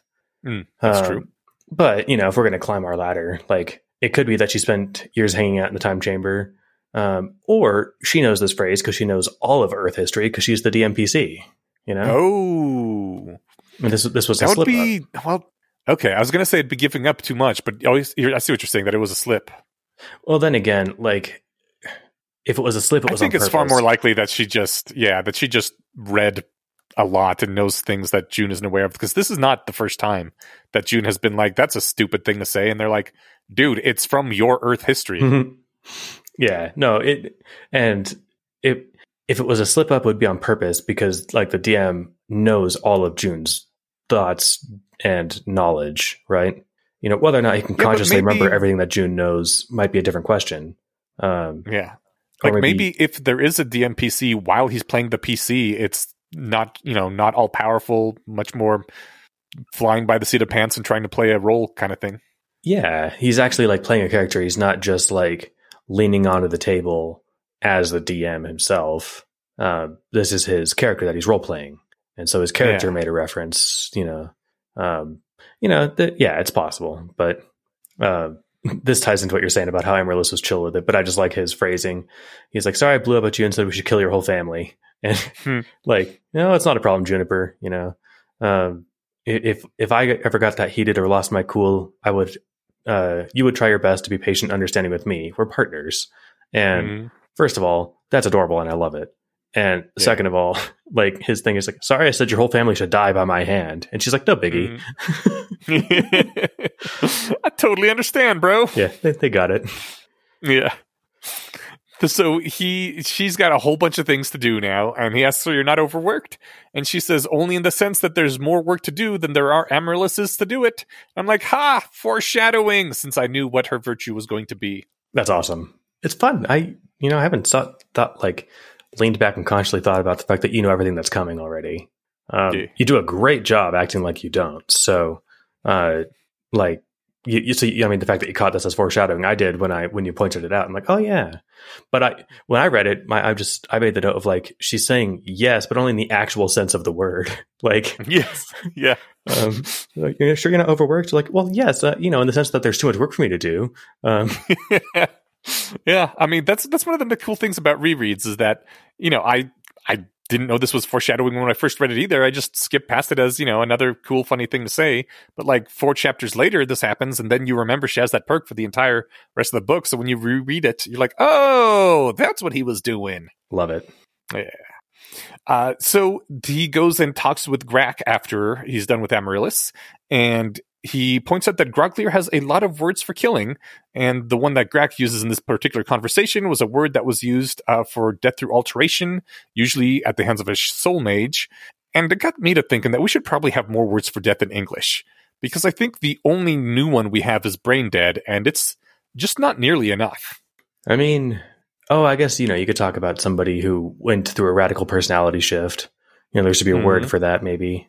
I would like to have some way to refer to, you know, child Eniosh, who I feel is dead now, and I would also like to have a different word to refer to Eniosh after he's been frozen, because that is dead for most purposes, but not completely dead in the sense that there is no potential future at all. So I think we need more words. Those two Enioshes are not in the same state that Abraham Lincoln is in. And exactly using the same word to describe all three of them is, you're right. It doesn't seem like enough. I just liked that, like the second that Amaryllis explained how Grack did the thing with the flicker blade, I was like, oh, you know, they could keep the cool house and get rid of the psychopath that runs it.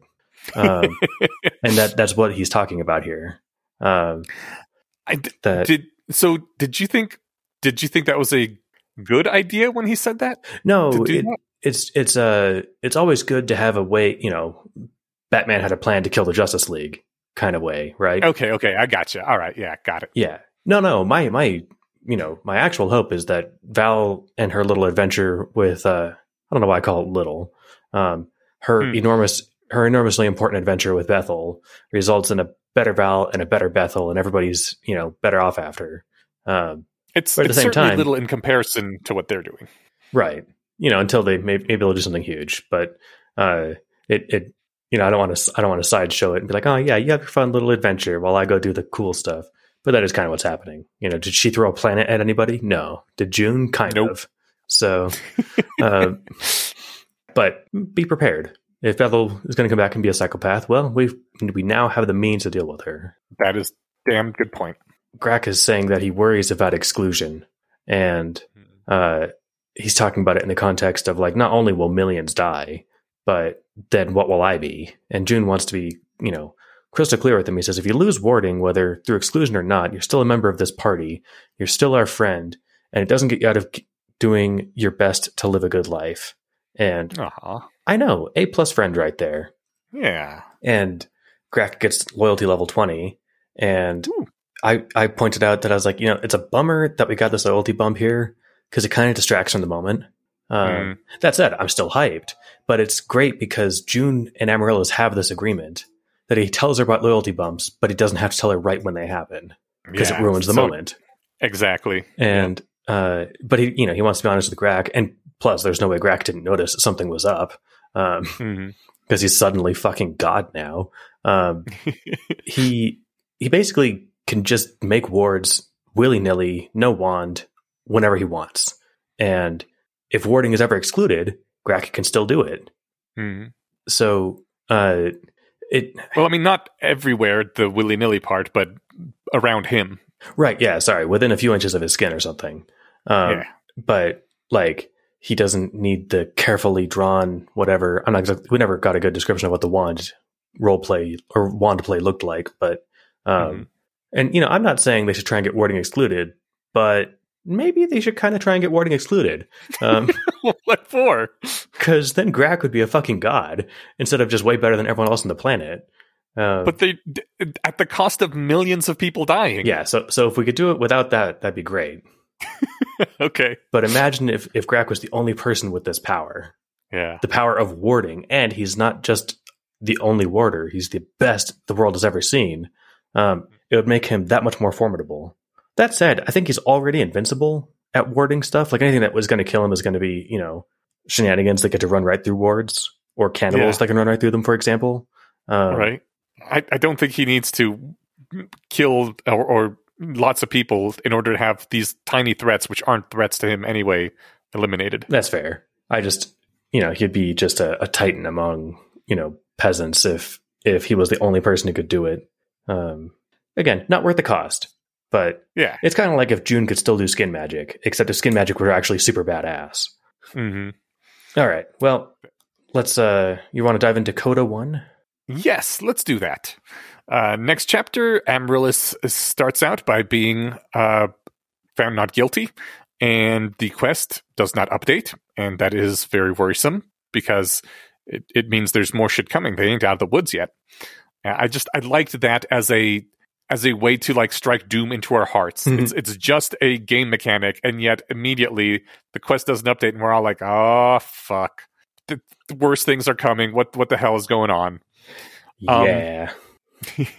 It sucks because, like, again, this is like the thing. He doesn't get to just live his life. He's not in the moment. Yeah. He's trapped with the extra knowledge that he's like, oh, this isn't done. Mm-hmm. And he, you know, he can't explain that to anybody who's not in the party, why he would think that. Yeah. I mean, to your point earlier, from him being constantly reminded that this is all a game and maybe things don't have the same moral weight. This is just like one more reminder, you know, your life is not your own. This is a game. And, but I really did like how with that one little thing, he could make all of us feel fear. Like, with sometimes, you get primed in movies with a certain audio cue or visual cue or something. That's exactly what I was going to say. Oh, cool. And it's just like, oh yeah, it's the scary noise music, you know, or it's the murderer is here music. You know, they don't know, and you know, maybe whatever. Yeah, tortured analogy, but so they wrap that up, and then they're out in the hall talking to Hyacinth. Oh my god! Yeah. Okay. So speaking about anger again, we in a little bit we start to feel bad for Hyacinth, but she starts. But before we have to feel bad about her, we get to hate her a little longer. Yes, because she starts out with telling them, you know, we know. You know, we would never have done what we did if we'd known what you were. And that pissed me right the hell off, because she's saying, we were only abducting, torturing, and extorting you because we thought you were weak prey. We wouldn't have gone after you if we knew that you could beat us. And I'm like, really? Yeah, fucking really?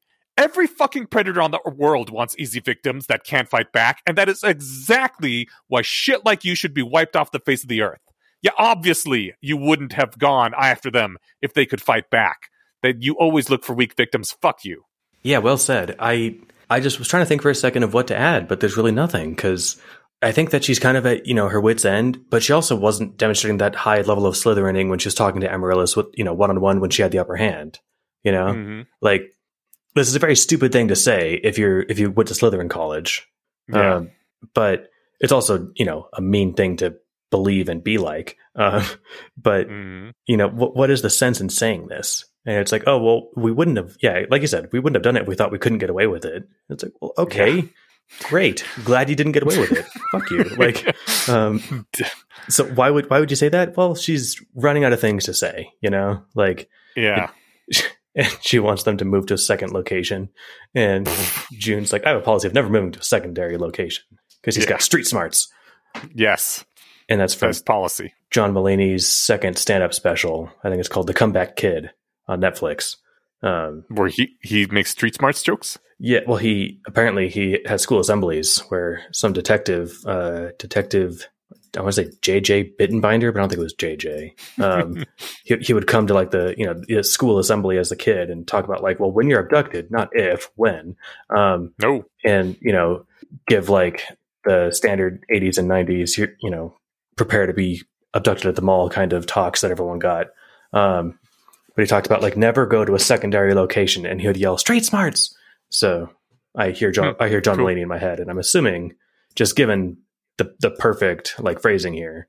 Granted, this is a sane policy. Maybe it's not from John Mulaney's special, but the timing lines up. So yes, Hyacinth, in continuing to make herself look like a total stupid bitch, says when he killed Onion, was that in self-defense?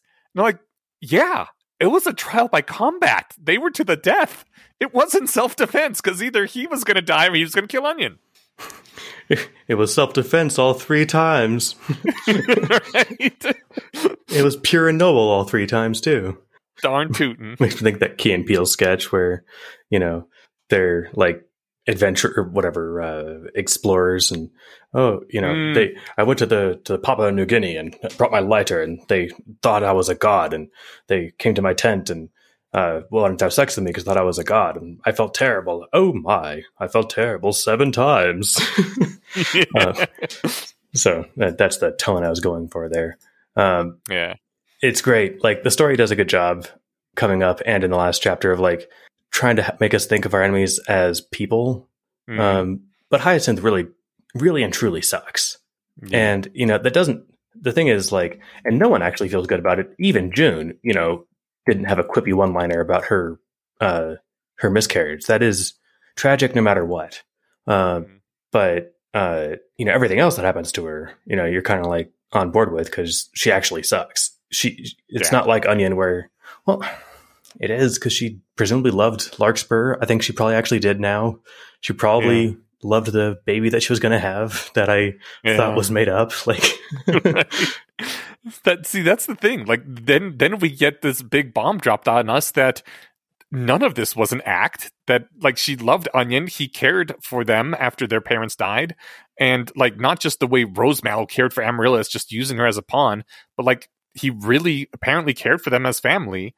And then in the end, she like gives her life because she thinks that June and Amaryllis are gonna fuck over Anglican, and she doesn't want them to be in power. And like, I, it, I think she, I know we've both come to this conclusion, but I think she really was upset in the room where she was talking with Amaryllis, and she was just stupid and did want some closure about Larkspur's death and was still in mourning. And like, maybe she did just want her to say, yeah, I killed him just for her own personal benefit. Nothing would have come from it except her having some closure. So I kind of feel bad for all that, but on the other hand, fuck her and her predator scum family. She sucks, right? We don't feel bad that she dies because she deserves it as much as anyone could. You know, we feel bad. She seemed to have loved her husband. You know, her husband was an asshole who's trying to kill somebody for presumably just purely personal benefit. Like, yeah, you know, unless we learn something sinister about Amaryllis's past where she like deeply wronged him or something, then he was just doing it to make money and get magic trinkets. Yeah. So, but you know, she wasn't behind it. It was her husband, and it just was how things shook out. So like, I'm bringing all this up because like the, like I said, the story is doing a good job of like trying to make us humanize our enemies, you know, the ones that we just loved watching get fucked over, Hyacinth, Onion, etc. It's like, why do you choose such hard targets to try and make us empathize with? Because they, you know, they're terrible. But on the other hand, it's like, well, yeah, but if I chose easy targets, then it's not work to try and make you feel like you need to humanize them, right? Yeah, yeah. And I thought that was I thought that was really cool. Yeah, I agree. And I did feel something for her when I found out she wasn't just an amazing Slytherin, that she was just shitty, but also actually was feeling bad about Larkspur and was still in mourning. Like, yeah, me too. She sucks, but also I felt a little bad for her that I overestimated both how cool she was and how unemotional she is. No, absolutely. You know, Amaryllis thought that she was playing Slytherin games, and she kind of was, because like, you know, she got Amaryllis to come to Anglican by saying like, I want half your shit and for you to be sterilized. Like, you know, that was probably over the top. And she did it through like political shenanigans of like, you guys went into the no-fly zone. Yeah. You know, so we got to remember like she actually, you know, is conniving and trying to thief stuff. Yeah. But I like how I verbed thief rather than just said steal. But yeah, you know, it's tough. So this was that's about all I have to say on Hyacinth for now. We'll probably hit that beat one more time in the last chapter. Okay. If before we move on to the next thing, did you have anything else you wanted to hit on there? No, I'm good. All right. Well, so she says, you know, to have you come in. And there's like line breaks because she's, I kind of imagine her like staggering her statements because she's kind of emotionally losing it, right? Mm-hmm. There was a time when I would have stood aside and allowed our institutions to crumble, looking out only for myself, too meek to stand against you. I was a Shia LaBeouf, and it was so cool because it spells it out phonetically because she's saying a sentence, right? Yeah. And then we realize what she's saying. Because Alexander's nice enough to throw us a bone and put a comma and then capitalize Shia, the name. And I'm just like, oh shit. And, you know, so last thing that Hyacinth did that I do get to hate her for, and this is, you know, independent of everything else about her because she can't know that she should be hated for this. This is at my level, not the story. She stole the Shia LaBeouf moment from us. You wanted June to summon this murderous monstrosity? Yes. I am glad he didn't, because then he'd be having an even bigger thing to have to make up for later. I mean, it would have been a mess, but like, I'm not saying she should have done it here. I'm saying like, no, fighting Felseed or something, you know, Dragon's Den, trick a dragon into saying it, like whatever. But like, no, she goes ahead and blows the load of Shia LaBeouf, and like, you know, we were saving that. And don't get me wrong, it was still good, you know? Yeah. It was fantastic. I was prepared to make like a pretty graphic sex analogy, but, you know. All our minds went there. Oh, good. Yeah. You know your audience. The longer we were edging, the better it would have been. And it was still good. We still came, but, you know, we could have gone for longer. It would have been cooler. But, right? You know, hey, she brought us the actual cannibal Shia LaBeouf. He just shows up, just meandering through the hallways, naked, blood on his face. It's perfect. It's exactly how I imagined it. It is indeed freaking perfect. And they, as June tells them at the very start, they're playing by horror movie rules now. And I just put like, all right, don't split up, don't run upstairs, don't say something like, man, I'm sure glad that's over. Am I missing any other key rules? I think he meant less, you know, follow rules that we have set out, and more like the game is now operating under a different set of rules. Rules like Shia LaBeouf can be behind any door, or Shia LaBeouf can appear behind you in a mirror, or it doesn't matter how much time has passed. Months from now, Shia LaBeouf will reappear to finish you off if he, you know, maimed you already. Like, this physics no longer applies. Neither does anything making sense, as long as it's cool for a horror movie to do. Right. If this is a hit, he'll be following us for decades, possibly into the future while we're in space, right? Yes, exactly. Yeah. Was it Michael Myers or Jason Voorhees who went to space? I kind of think both. I think it might have been both, like, too. One where they fight each other in space. Maybe. You know, that was during those nice. Actually, they still kind of suck, but that was like when they weren't even trying to make them good, I think. Yeah. So yeah, they just went full balls crazy with it. So yeah, Paper Bag. Paper Bag. June calls to Amaryllis, and I have to stop right here. I know I said I would let you do most of the driving, but gosh, I had to call this out because it was amazing. When we started rereading, in chapter fucking 1, I believe, he runs, maybe it's 2, but it's right at the beginning. He runs into a sheriff's office and sees that the trash cans everywhere are lined with paper bags instead of plastic bags. And I was like, oh my God, Alexander Wales set this up from the very freaking beginning. That is amazing. Like, it blew my mind when I started my reread. I had not remembered them at all, because why would you? It's just a comment about a trash can that lets you kind of know what time period you're in, right? And then the thing that really blew me away was when we started doing that first episode, you pointed out the paper bags in the trash cans. So all our readers would, you know, remember those, the ones that were just reading for the first time. And I didn't set it up. I didn't prompt you or anything. I was just amazed that that happened, and it was kind of perfect. I think Inyash Admits Everything Was a Clue will be the title of the final episode. We'll have to wait and see. We will. So I obviously can't remember what I was thinking a year plus ago, but if I had to guess, I think it's probably just like, you know, I know the story is long, but there's still like an economy to the word count. You know, he's not giving us endless fluff. So I'm like, okay, if he's mentioning this, it's because we're supposed to know this. Mm-hmm. And so that's why I pulled it out. Like I had no idea what it was going to be, but I'm like, he wouldn't tell us this unless it was important. You know, he's not Robert Jordaning us, right? Right. You know, yeah. No hate on it, but it's like, yeah, we're not getting long descriptions of clothing for the fun of it. We're getting it because it actually matters. Yeah. God, what is it with epic fantasy writers? Tolkien and his forests and trees, and George R. R. Martin and his extravagant buffets and food. They all have to just describe something for pages on end in every book for some reason. I think you're the one who told me the rule about if you're reading Lord of the Rings and you see the word trees, you can just skip a page, and if that also says trees, you can skip another page. Yes, that was from Zeke originally. Oh, I love it. That's perfect. Mm-hmm. All right, so. I gotta say, like, almost all of my lore from the Cannibal comes from the song, which I've heard probably 200 times. Nice. I've got a playlist of songs that plays in the shower, and the song, I first heard it going on 10 years ago. So it's not like I listen to it all the time, but it's made its rounds, right? Yeah. And there's nothing in there about a paper bag.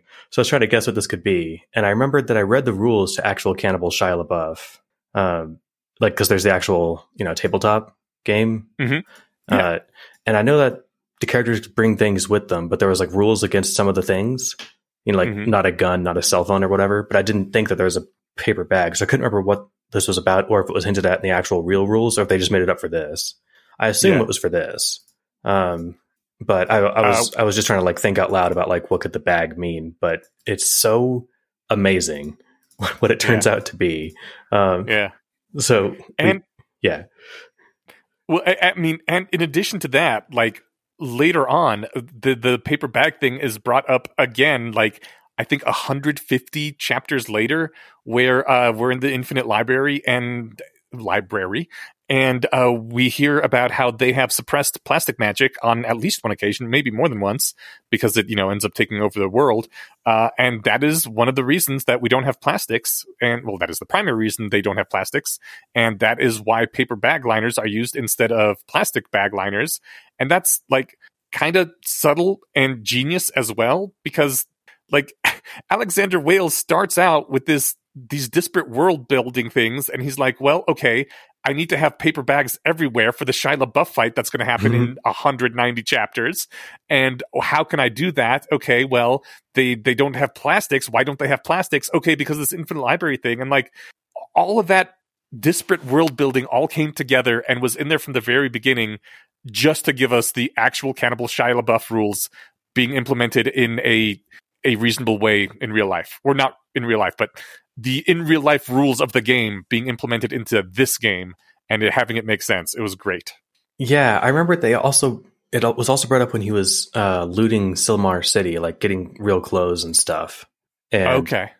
So, like, it was a beat that was hit a couple times early on in the story. And yeah, I mean, like you said, I just took kind of like the plastic magic thing as its own explanation. And I'm like, okay, yeah, that explains it. You know, he wanted a way to, like, kind of set up the fact that, like, yeah, behind the scenes, we've been working on, you know, like, some stuff's off the playbook, plastic, computers, etc. Right. So I thought it was kind of just doing that, but no, it's like, we're going to need plastic bags every few feet just in case. And it's perfect. Yeah. And we get a flashback. So we start out. Yeah. We get a flashback, and we hear in this flashback that the rules to actual cannibal Shia LaBeouf imply that if you have a paper bag, you can trap him. And Raymer asks, why? And then Arthur says, all right, for your reason, do you want Doylist or Watsonian? Answer. And, like, I love that.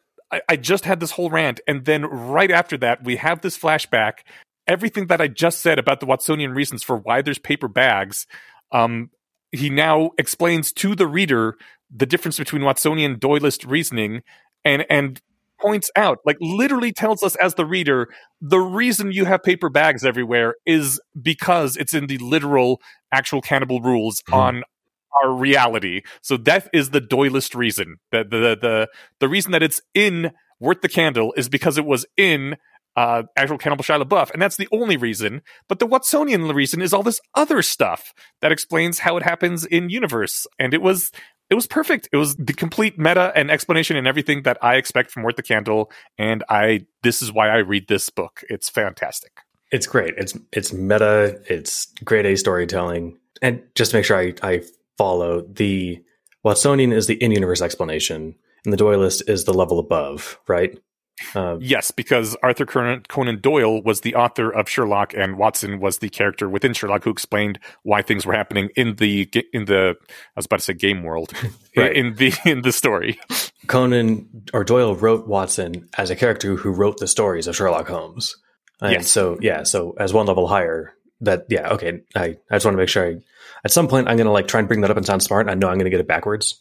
So if you want to sound really smart, you got to say diegetic, but I think that's a stupid word, and I like Doylist and Watson better. You know, I knew that word because I looked it up, because it was in an episode of Archer where Cheryl, you know, like, she's crazy, and she hears, like, this ominous music, and she's like, just relax, it's non-diegetic.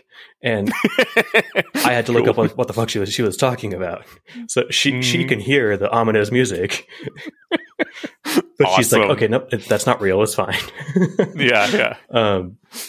So, you know, kind of like with the Onion fight, you know, short of doing a play-by-play, I'm gonna have to pull out a couple highlights, but I don't, you know, if I were to try and, like, go over or summarize it, I wouldn't be doing it any justice. You got to just read this shit, and you all did. So, yeah, like, he's as insanely overpowered as we could have hoped, to the level where you'd call bullshit, except it was built up like this, right? And so it's like, no, he's as scary as we thought he would be. And the thing is, the paper bag, it's like, no, we need a you know, what is it, like, Superfoods or something? Super One Foods is the one that he gets over his head. Okay. And, like, I started picturing like Whole Foods, right? Because we've got some of those in our closet where it's like, or in the pantry downstairs, I throw trash in like grocery bags and then take that out of the dumpster rather than use the trash can because I'm lazy. And like, all right, just to defend myself, actually, no, reusing plastic bags is that's the appropriate way to do it. Yeah. You know, reduce, reuse, recycle. Recycle is third for a reason. Yes. But, you know, like I threw away a banana peel before we started recording. I'm not going to throw that in my trash can that I empty once a week. Yeah. It's going to reek. So I'll throw it in the bag that's on the counter that goes thrown out every day. So anyway. Exactly. We've got this guy, you know, rampaging through. Later on, he's fighting, you know, like they basically end game summon an army to fight him. And he's just walking around killing all of them. And he stops him by putting a Whole Foods back on his head. And he just like stops. He's like, oh, whoops. Okay. I'm deactivated now. And like, all they need to do is don't open Shy Surprise. And like the problem is solved. Like, so it's amazing that this is the solution. And it's so funny. And I don't, if it's like making a narrative point, I have no idea what it is. I just find it positively delightful. Yeah. I think it was just supposed to be an awesome badass fight. Good, yeah. Well, and the thing is, like, something about it is more badass than like him. You know, if he had dumped his stats again so he could get two-handed weapons up, and he did like the perfect strike again or something. Actually, no, it hasn't been a week. He couldn't, but hypothetically, if he could, like, that would be fine and that'd be fun. But the fact that it's this stupid is hilarious and awesome in its own way, right? So absolutely, there's not much else to say about it. This part might end here. He gets Shy a mile above the ground, and they're up there with still magic because he used the ring. He's got the bag over his head, and he's like, oh, I did it. And then no quest update, which, as he points it out, is always bad news. And then you see the dragon. Yeah. And I was like, oh, man, you know, this dragon has to like be in the loop on this thing, right? And I was like, oh, wait, he's above the no-fly line, isn't he? And then June's like, well, it's been a while since I did any math. This is the next chapter. You know, been a while since I did any serious math, but I was pretty sure a mile was higher than 300 feet. And I was like, well, math checks out, I guess so. And this fucking guy, Tommel, the gold dragon, who's been just, you know, eye fucking June this whole time, just waiting for an excuse to set him on fire, apparently. I thought he was just watching, you know, what is he up to? We've got an invested interest in this possibly Uther Pendrag character. But no, he's just sitting up there with an itchy trigger finger, and June yells at him. He's like, you know, go away, he'll kill you. And he's like, but fuck, I wouldn't have believed me either. And right, a short naked dude with a bag on his head. Yeah, I'm a fucking dragon. And so, without any preamble, he shows up and tries to. Well, he sets them on. He blasts them with dragon fire, which is not your run of the mill fire. June says some line later about like how he wasn't as godly in this fight as he was during the Onion one. And I'm like, I don't know, man, you tanked dragon fire. Granted, you might have lost that vambrace. I sure hope you found it. But like, he switches clothes and survives it. Unfortunately, the paper bag is permeable to fire and doesn't survive. So Shia LaBeouf is back in action, and I was like, fuck it, turn Shy around and have him fight the dragon. And he does. That's what he does. And Tommel was flapping his wings erratically to keep a constant altitude. Shia LaBeouf was on fire and punching a gold dragon in the face. It's fucking awesome. Am I misremembering anything, or is that the best physical comedy that we've seen in the story so far? So, well, I have an interesting comment about that. While I'm talking about it with you, I am having a great time. I am laughing. This is like fucking hilarious. But like, I have this thing where I don't have problems taking ridiculous things in fiction seriously. Like I saw the South Park episode recently where Cartman has his various dolls killing each other, and then one of them turns on him. And like, I need actually to find this episode. I actually thought it was like really good and like really cool and creepy, and like I love Rocky Horror Picture Show just as a legit movie. I think it's a good movie, and like when this whole Shia LaBeouf thing was happening, like I took it as I was the whole time reading it and experiencing it as a horror movie with this Mike Myers type person running around, and like, yeah, sure, it's Shia LaBeouf and he's naked or something, but like to me this was all like, oh my god, horrific, just awesome horror scene stuff. And I did not find it funny at the time. I just found it amazing and enrapturing and like a cool horror movie thing. Okay, I see. I think this has been why we haven't been on the same page about like why I kept wanting June to, you know, pull Shia LaBeouf out of his back pocket, or, you know, I was excited for him to do it down the road. It's because to me, it wasn't a horror event. It was going to be like a hilariously violent event. Okay. And so it wouldn't change it to a horror movie. It would change it to like, I don't know, a serious action movie, but that's like stupid funny. And I kind of like the Fast and the Furious when they took a car to space. Yeah. So like I was picturing like that, but you're picturing horror movie. I think that's the different vibes we went into this with. And so, yeah. And I mean, yeah. I assume that you're reading it more correctly because like objectively when you lay it all out to me, I'm like, yeah, this is actually funny, but I have this thing where I get into stuff and I'm like, dude, it's fucking Shia LaBeouf, an actual invulnerable cannibal. This is horrifying. He just crushed through someone's leg. He's ripping people apart and eating them. Like it was, I don't know what's wrong with me that I take things too seriously sometimes and just for face value. No, I think that it's, you know, I do that with stuff too. It depends on the thing. It's great. It's just different ways of experiencing the same thing, which honestly, the fact that we're reading this through two different, tints of lenses and enjoying it nonetheless is just, that's A+ storytelling. Hell yeah. Yeah. You know, I don't know what exactly I was hoping to accomplish, but I loved that he did it because it was hilarious and it was worth a shot. As like Shia is eating his hand and they're falling from the sky, he's like, I liked Holes.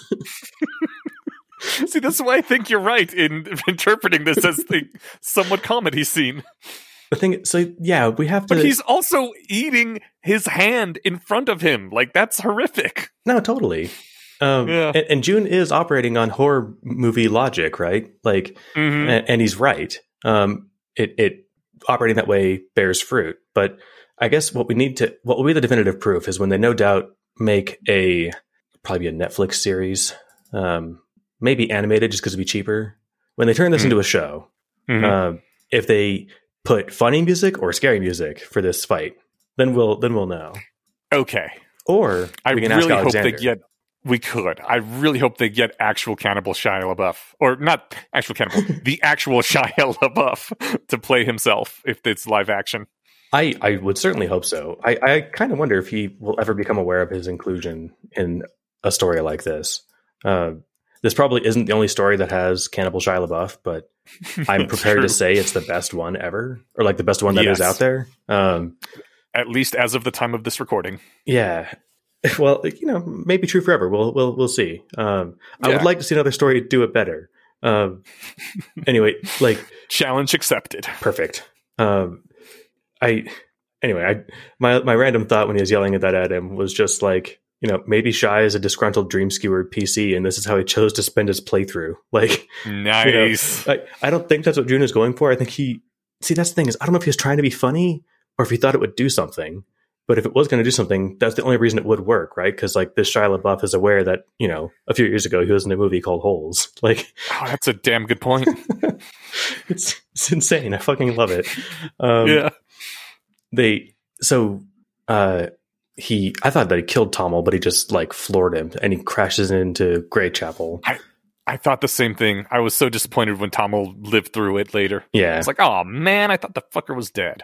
Yeah, fingers crossed, you know, June gets to kill him later, but we'll see. And at least he lost an eye. Yeah. But it turns out when you crash into a folded space, it like just explodes outward, which makes sense.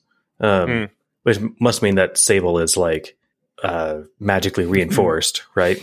You know, I've hurt gloves doing random stuff. So oh yeah, good point. Yeah.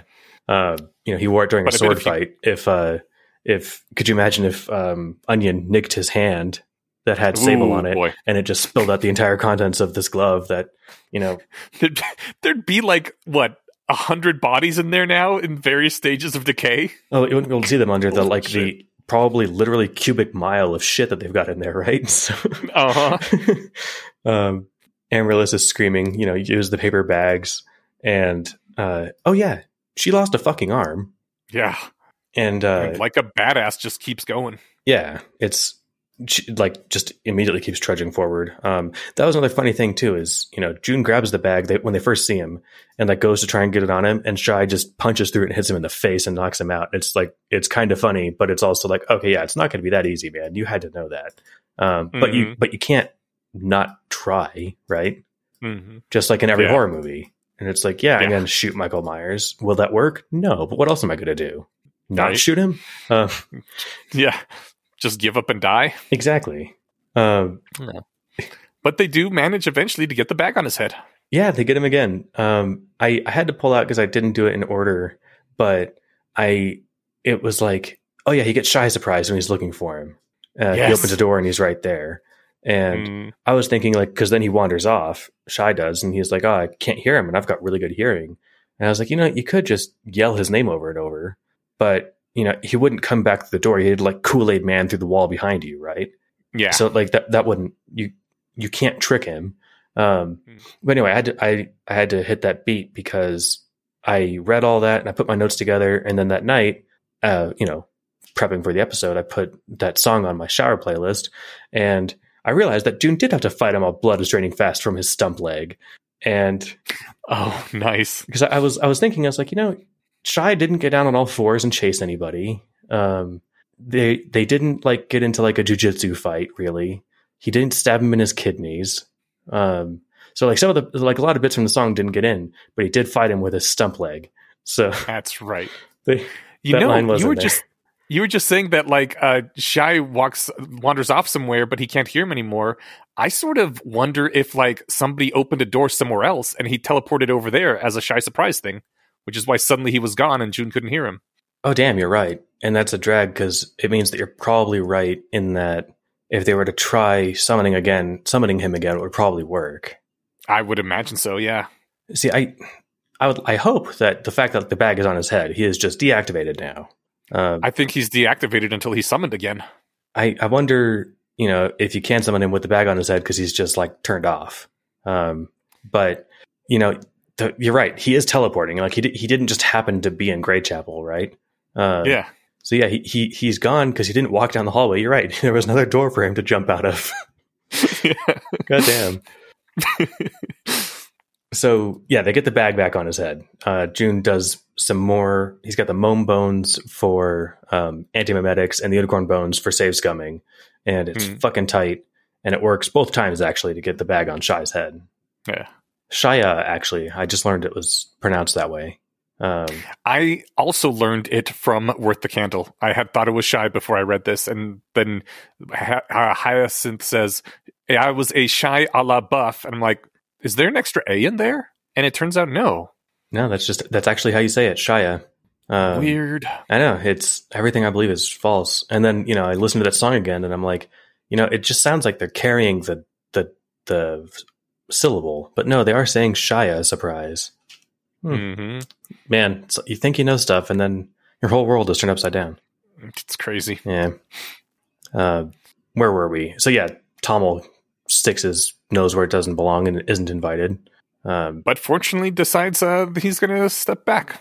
Yeah, it's almost, you know, this is again, I'm sure this is some narrative purpose for him doing that. Was it just like kind of give us like the, you know what it was, if I'm going by horror movie logic, it's the final scare. Yeah, the he stands back up thing, right? Like I haven't seen Scream in 15 years, but that was like the whole thing for the movie, right? It was a meta horror movie. And they even talk about like the, you know, the I don't know if they call it the final scare or something, but something like that. It's like, no, you're going to think you won and then you didn't, and then you'll have won. This was kind of just waving at that, because if he had blown the bag off his head again, then I would really hope that they would just open war on all of Dragonkind until they all like knelt down and apologized for Tommel's behavior. But luckily, yeah, he just fucks off. So June can go, you know, chastise him later. Shirk and Bucket tries to argue with June and Finch that Anglican gets to keep this weapon. And bullshit. Yeah, June successfully tells him to go sit in a corner and shut up because I don't trust you guys. And the Blinn and Black are actually going to keep him contained because that is their one and only job, whereas you're going to fuck around with him and try to unleash him like in Aliens. And through some network of spy tech or something, they were watching this whole thing remotely, and the second that Shia is like apprehended, they just teleport in. Yeah. They weren't there to help. They were there to clean up. Yes. But I you know, I don't know if we're ever going to need an explanation for how they knew, other than like the fact that like, no, they're the Men in Black who knew everything. It's just, it's how they roll. Mm-hmm. The quest complete. Can I read the whole text? Well, try and stop me. Okay. You have successfully captured Emmy Award winner Shia LaBeouf in a paper bag from which you will never escape unless he does. Yeah. That's just the, you know, the DM is a jerk for making the hells and causing June all this pain and whatnot, but his sense of humor redeems him a lot in my eyes. You can get away with a lot as long as you're having fun and making some jokes along the way. Yeah. I mean, you could savagely murder somebody who's just trying to uphold the law, you know, 3 times. And as long as you're funny about it, we'll cheer for you. Yeah. Well, also the guy was a total ass. He had it coming. Oh, totally. Yeah. I'm trying to wave my hand. You're making a joke. Yeah. That's why you're getting away with this. Ah, perfect. So the only last bit to point out here is Amaryllis lost an arm and an eye. So she reminds me even more of Guts from Berserk. Did Guts lose an eye and an arm? Yep. Oh, okay. Within the same 2 minutes. Oh, wow. All right. Yeah. It's graphic. That's not even the graphic part of the scene, actually. So I'm assuming he continues to murder things in further issues. Yeah. Oh, yeah, totally. He gets like a metal arm that has like magnet in a hand so it can still grip his sword. Cool. But yeah, his arm is actually... it's a mild spoiler. Well, actually... Yes, describing how it happens is a spoiler, so I won't. But it's not a spoiler that it happens because it's shown in the first chapter / first episode, and then you get like this long flashback that's like 11 volumes and 25 of the 26 episodes of the show. So yeah, I basically don't remember that first little piece very much because, like you said, it immediately flashes back to way different times. So yeah, it doesn't have much impact, I guess. Aside from setting up, like, you know, the future's really going to suck, man. I didn't know you'd seen it. Not all of it. Oh, man. If you didn't see all of it, then it doesn't matter when you stopped because you didn't see, like, the last 2 episodes, which is when everything hits the, you know, when all the shit hits the fan. So awesome. I should go back and watch it. You say that, but it's actually amazingly unawesome. Like, I mean, story-wise, it's amazing. It's deep. It's intense. There's a reason that this story is amazing. It's got a lot of the kinds of violence that people don't enjoy, and it has that on purpose. But I enjoy the kinds of violence people don't enjoy. That's my bag, man. You'll have to watch it and then report back. Okay. All right. I mean, so the word enjoy is a strongly loaded word. I don't know if I would like enjoy it in terms of finding joy within it, but I really like shows that have that more sort of real visceral, oh my God, I can't believe this is actually happening sort of violence. Totally. And no, you're absolutely right. Like, that's why I like horror movies. You know, it's, you know, I don't like it because like, oh, this is great. I had a lot of fun. It's like, no, I was terrified. And that was the fun part. Yes. Yeah. Well, let's smoothly segue into 195. Speaking of horror movies, family. Yeah. This actually opens up with a bumper note. Palette is fucking dead. Yeah, we watched her get elbowed by Shia. I guess that might have been what did her in, actually. You know, she's immortal, but she's out probably of the story, and she's at least out for a while. Yeah, she's now a 1-day-old baby somewhere. Yeah, if they can find her and time chamber her up, you know, grand. But it doesn't. You know, she's out of the fight for now. Mm-hmm. It seems like the DM just doesn't want us to have a comic relief companion. I don't. I mean, there is a lot of humor in the story as it is. I don't know why he keeps killing off the comic relief ones. Although Paladin was less comic relief than Fenn was. Yeah, and she wasn't like a capital C companion. Yeah. But you know, she was with the group. What does this do about the current theory that Paladin is being played by the same player that played Fenn? If Paladin's gone again, like. That person has unlucky dice. That's probably it. Yeah. So Palad's not the only dead one, though. Gemma is gone as well, the fox lady. And June says, what the fuck? She had a whole thing, Fox People and Their Grudge. I barely had a chance to talk to her. I resisted the urge to ask what the point of her was. And I think that is a good question to ask, because it feels like the narrative just kind of aborted her storyline for some reason. But that also... there's a conflict in my head about that, because the actual narrative is the story we're actually reading. So is Alexander Wales saying something about narrative conventions by having the dangling thread here just kind of ripped out of the story?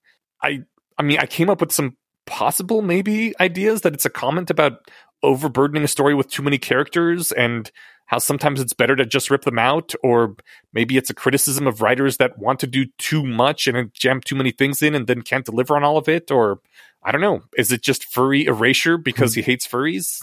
That's why he had her basically die twice. Yeah, exactly.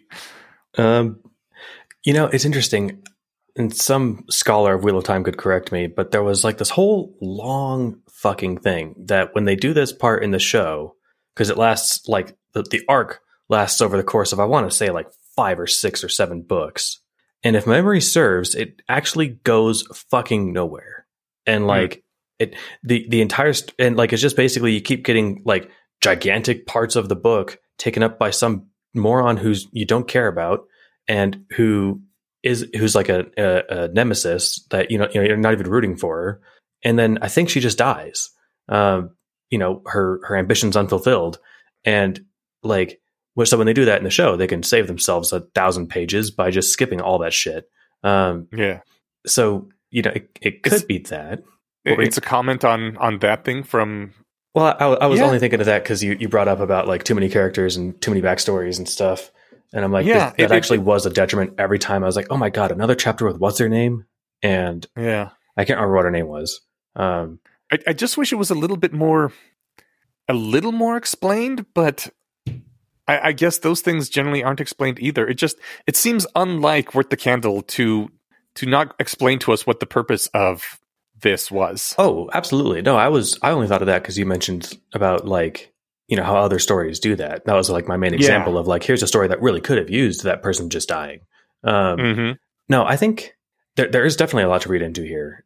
Gemma was brought back into the story, and she was brought in such a tertiary way that I actually kept forgetting that she was there. Because she had no lines, I don't think. She had less than a dozen, I think. But like once she rejoined the group. Oh, I don't know if she ever. Yeah, maybe. I don't know if she ever spoke.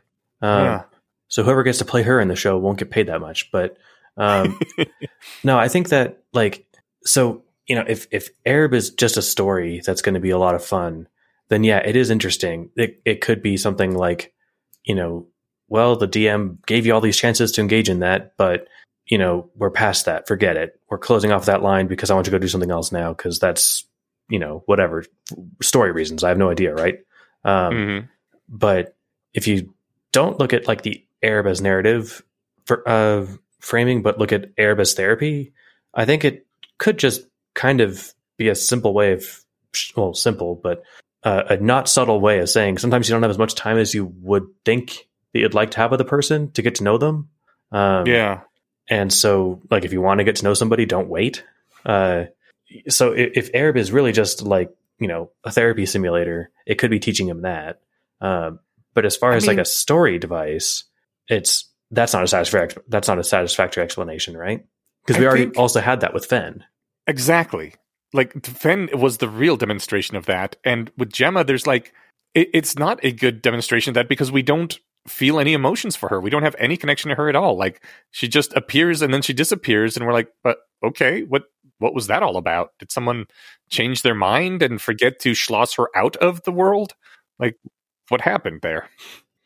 I mean, if this is just like sentient characters during a D&D game, and like Palada was the same person who was playing Fenn, could be just that, Gemma got sick of the game not being in it enough and just left, right? Yeah, she just didn't come back the next week. She was somebody's kid sister that showed up for 2 sessions. Right. In fact, that was basically it, right?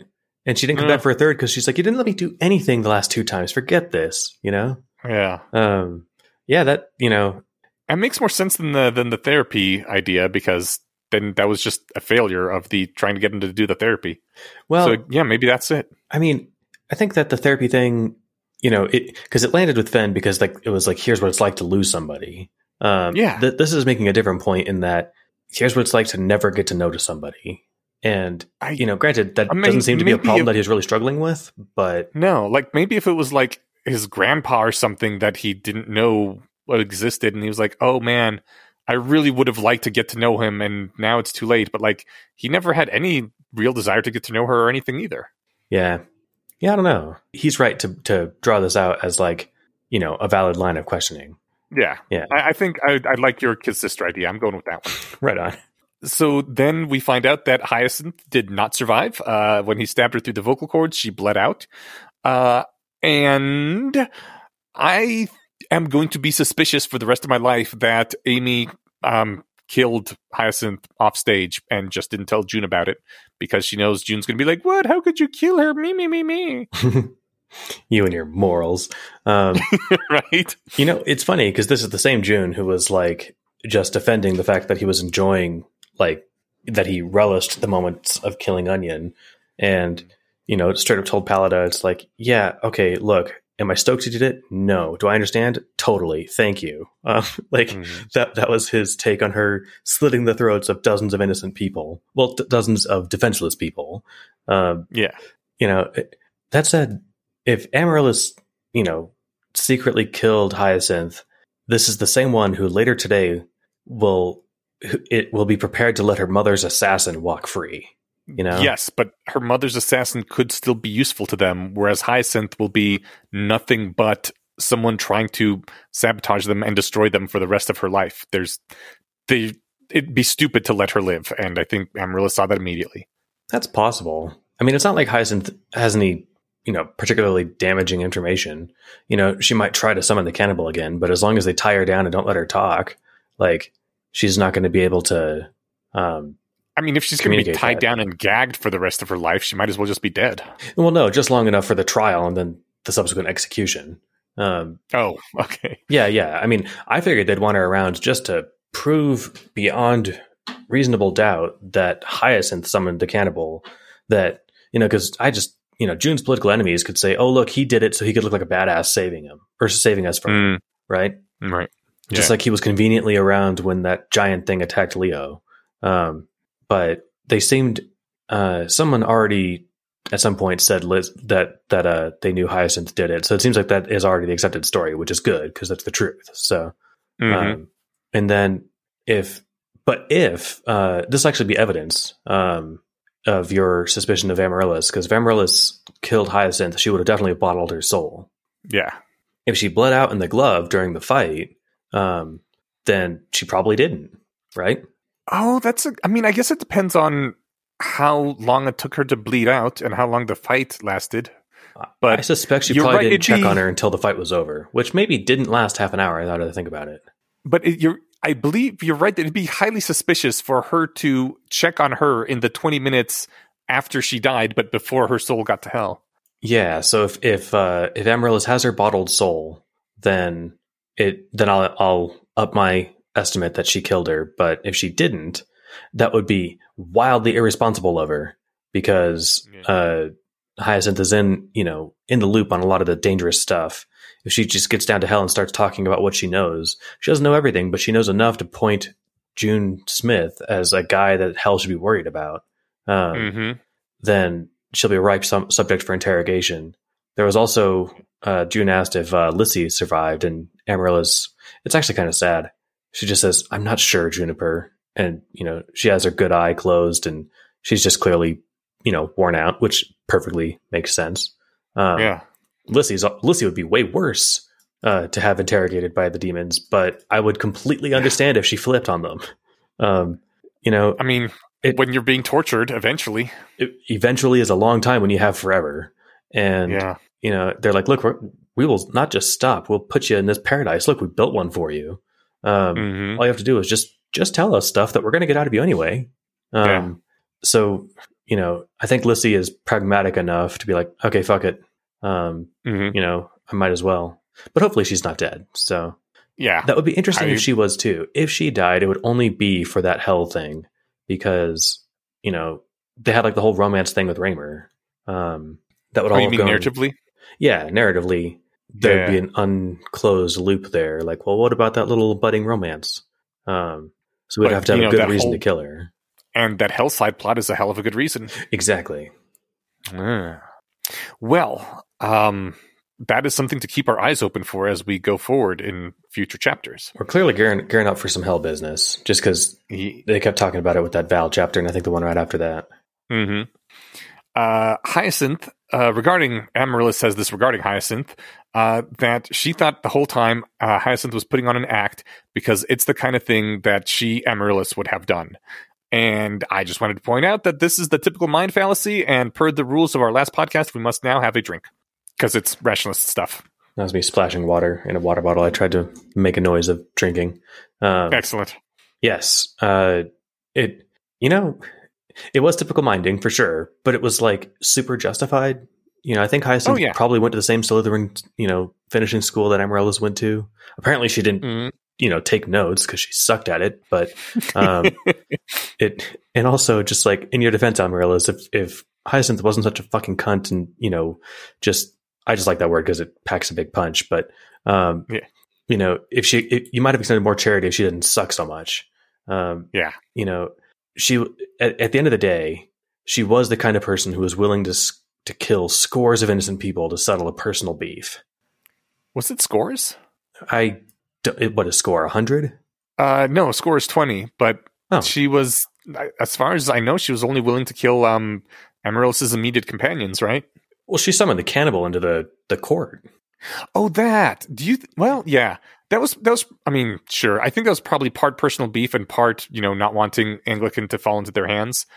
I don't know how much would of each, but yeah. Okay. Yeah. That's fair enough. Oh yeah. She made noises about like, you're going to ruin the country. I don't think that's her motivation.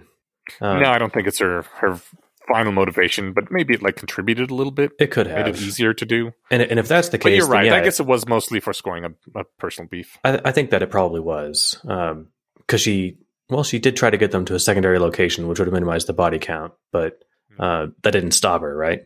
But when it comes down to it, the personal beef of killing her husband, killing her adopted dad, and killing her unborn child is.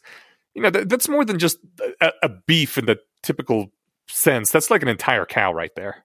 No, that's totally true. And, if I couldn't kill the person who did that by shooting them and I could only do it by setting off a hand grenade when I was, sitting next to them on the bus, is it going to kill a lot of other people? Sure, but at least I killed that asshole. I can see how someone could do that, but it does not speak good of their character. Yes. So at the end of the day, that was the kind of person Hyacinth was.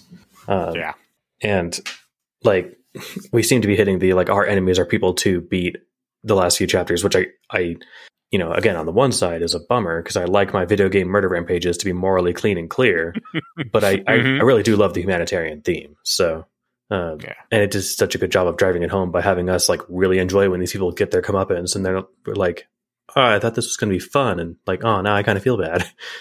Mm-hmm. Okay. So they're talking about what this means in relationship to the Dungeon Master and God and the storyline that they're on. June says that a good Dungeon Master makes plans that can survive the party deciding that they want to do things a stupid way. And Amaryllis says, you think we have a good Dungeon Master? And he also says this was usually a point where she would have arched an eyebrow, but she just sat back in resignation. So I think, I don't know, before she would have said it doubtingly, but now I think she's really not sure and just wants his opinion. Do you think that they have a good DM? I think that's tough because I don't have a lot of tabletop experience. He's doing a good job from where I'm at. June's rendition of this guy's DMing because there's not stuff coming out of nowhere where things are happening for no reason. Of course you can rewrite history, so maybe those things are happening and we don't notice any incongruity. But it seems the story is flowing well, and it seems it has themes that it's hitting. So no, I think as far as all that stuff goes, he's a great DM. I wonder if that's really what Amaryllis is asking about, because She kind of maybe worships him. I don't know if she's asking, do we have a person who's good at running tabletop games? Or is she asking, do you think he's a good person? Not like they're talking about it in the context of like tabletop, but yeah. She has her own church of one that maybe might worship this guy, right? Yeah. And also just straight up wondering out loud if the God of the universe is good at his job while he's listening is ballsy as fuck. Yeah. She's probably not worried about offending him, though, because he's God of the universe. But how's he going to get offended at her wonderings? He's already reading her thoughts. You know, there's at some point you just resign to it. It's like, oh, yeah, there's no secrets. Fuck it. Yeah. But yeah, I wonder if if this is also kind of like a crisis of faith for her. Oh. But yeah. I don't know. Do you think he's doing a good job DMing? I mean, I don't think you probably have too much context to answer, but from my point of view, yeah, I'm really into this story. I love it. June is really into the story. He's staying motivated. He's getting like a little jaded, but he's continuing on the quest lines, and I don't know, maybe things are starting to falter just because June feels like he's starting to get kind of cynical about things, and maybe it's falling into the same trap as Arthur Uther did. But at least up until this point, like, the DM has been doing a heckin' good job of keeping them engaged and keeping the story going and giving them challenges. That's a good point. And the other, you know, just one level more meta to get me confused after 2.5 hours of recording is, like, we're not experiencing the game, we're experiencing June's rendition of his time in the game, right? Mm-hmm. So, you know, from where we're sitting reading June's story about it, you're right, he's engaged, and that suggests that he's a good DM, right? Especially if the game is specifically for June and not for like a group of friends. Yeah. And I'm trying to think of any times where he's called out and been like, this is absolute bullshit, you're actually like, you're really bad at your job. I think he did once, but I don't quite remember where. And I also think that I thought at the time that June was being uncharitable. He was just upset that things hadn't gone his way. Yeah, I think so. From the guy's job of like, no, I'm DMing a story. It's like, okay, yeah, you're fine at that. You're just a dick for making hell actually hurt. Yeah. So I think that June is having, understandably, a hard time separating those 2 points. Yeah. All right.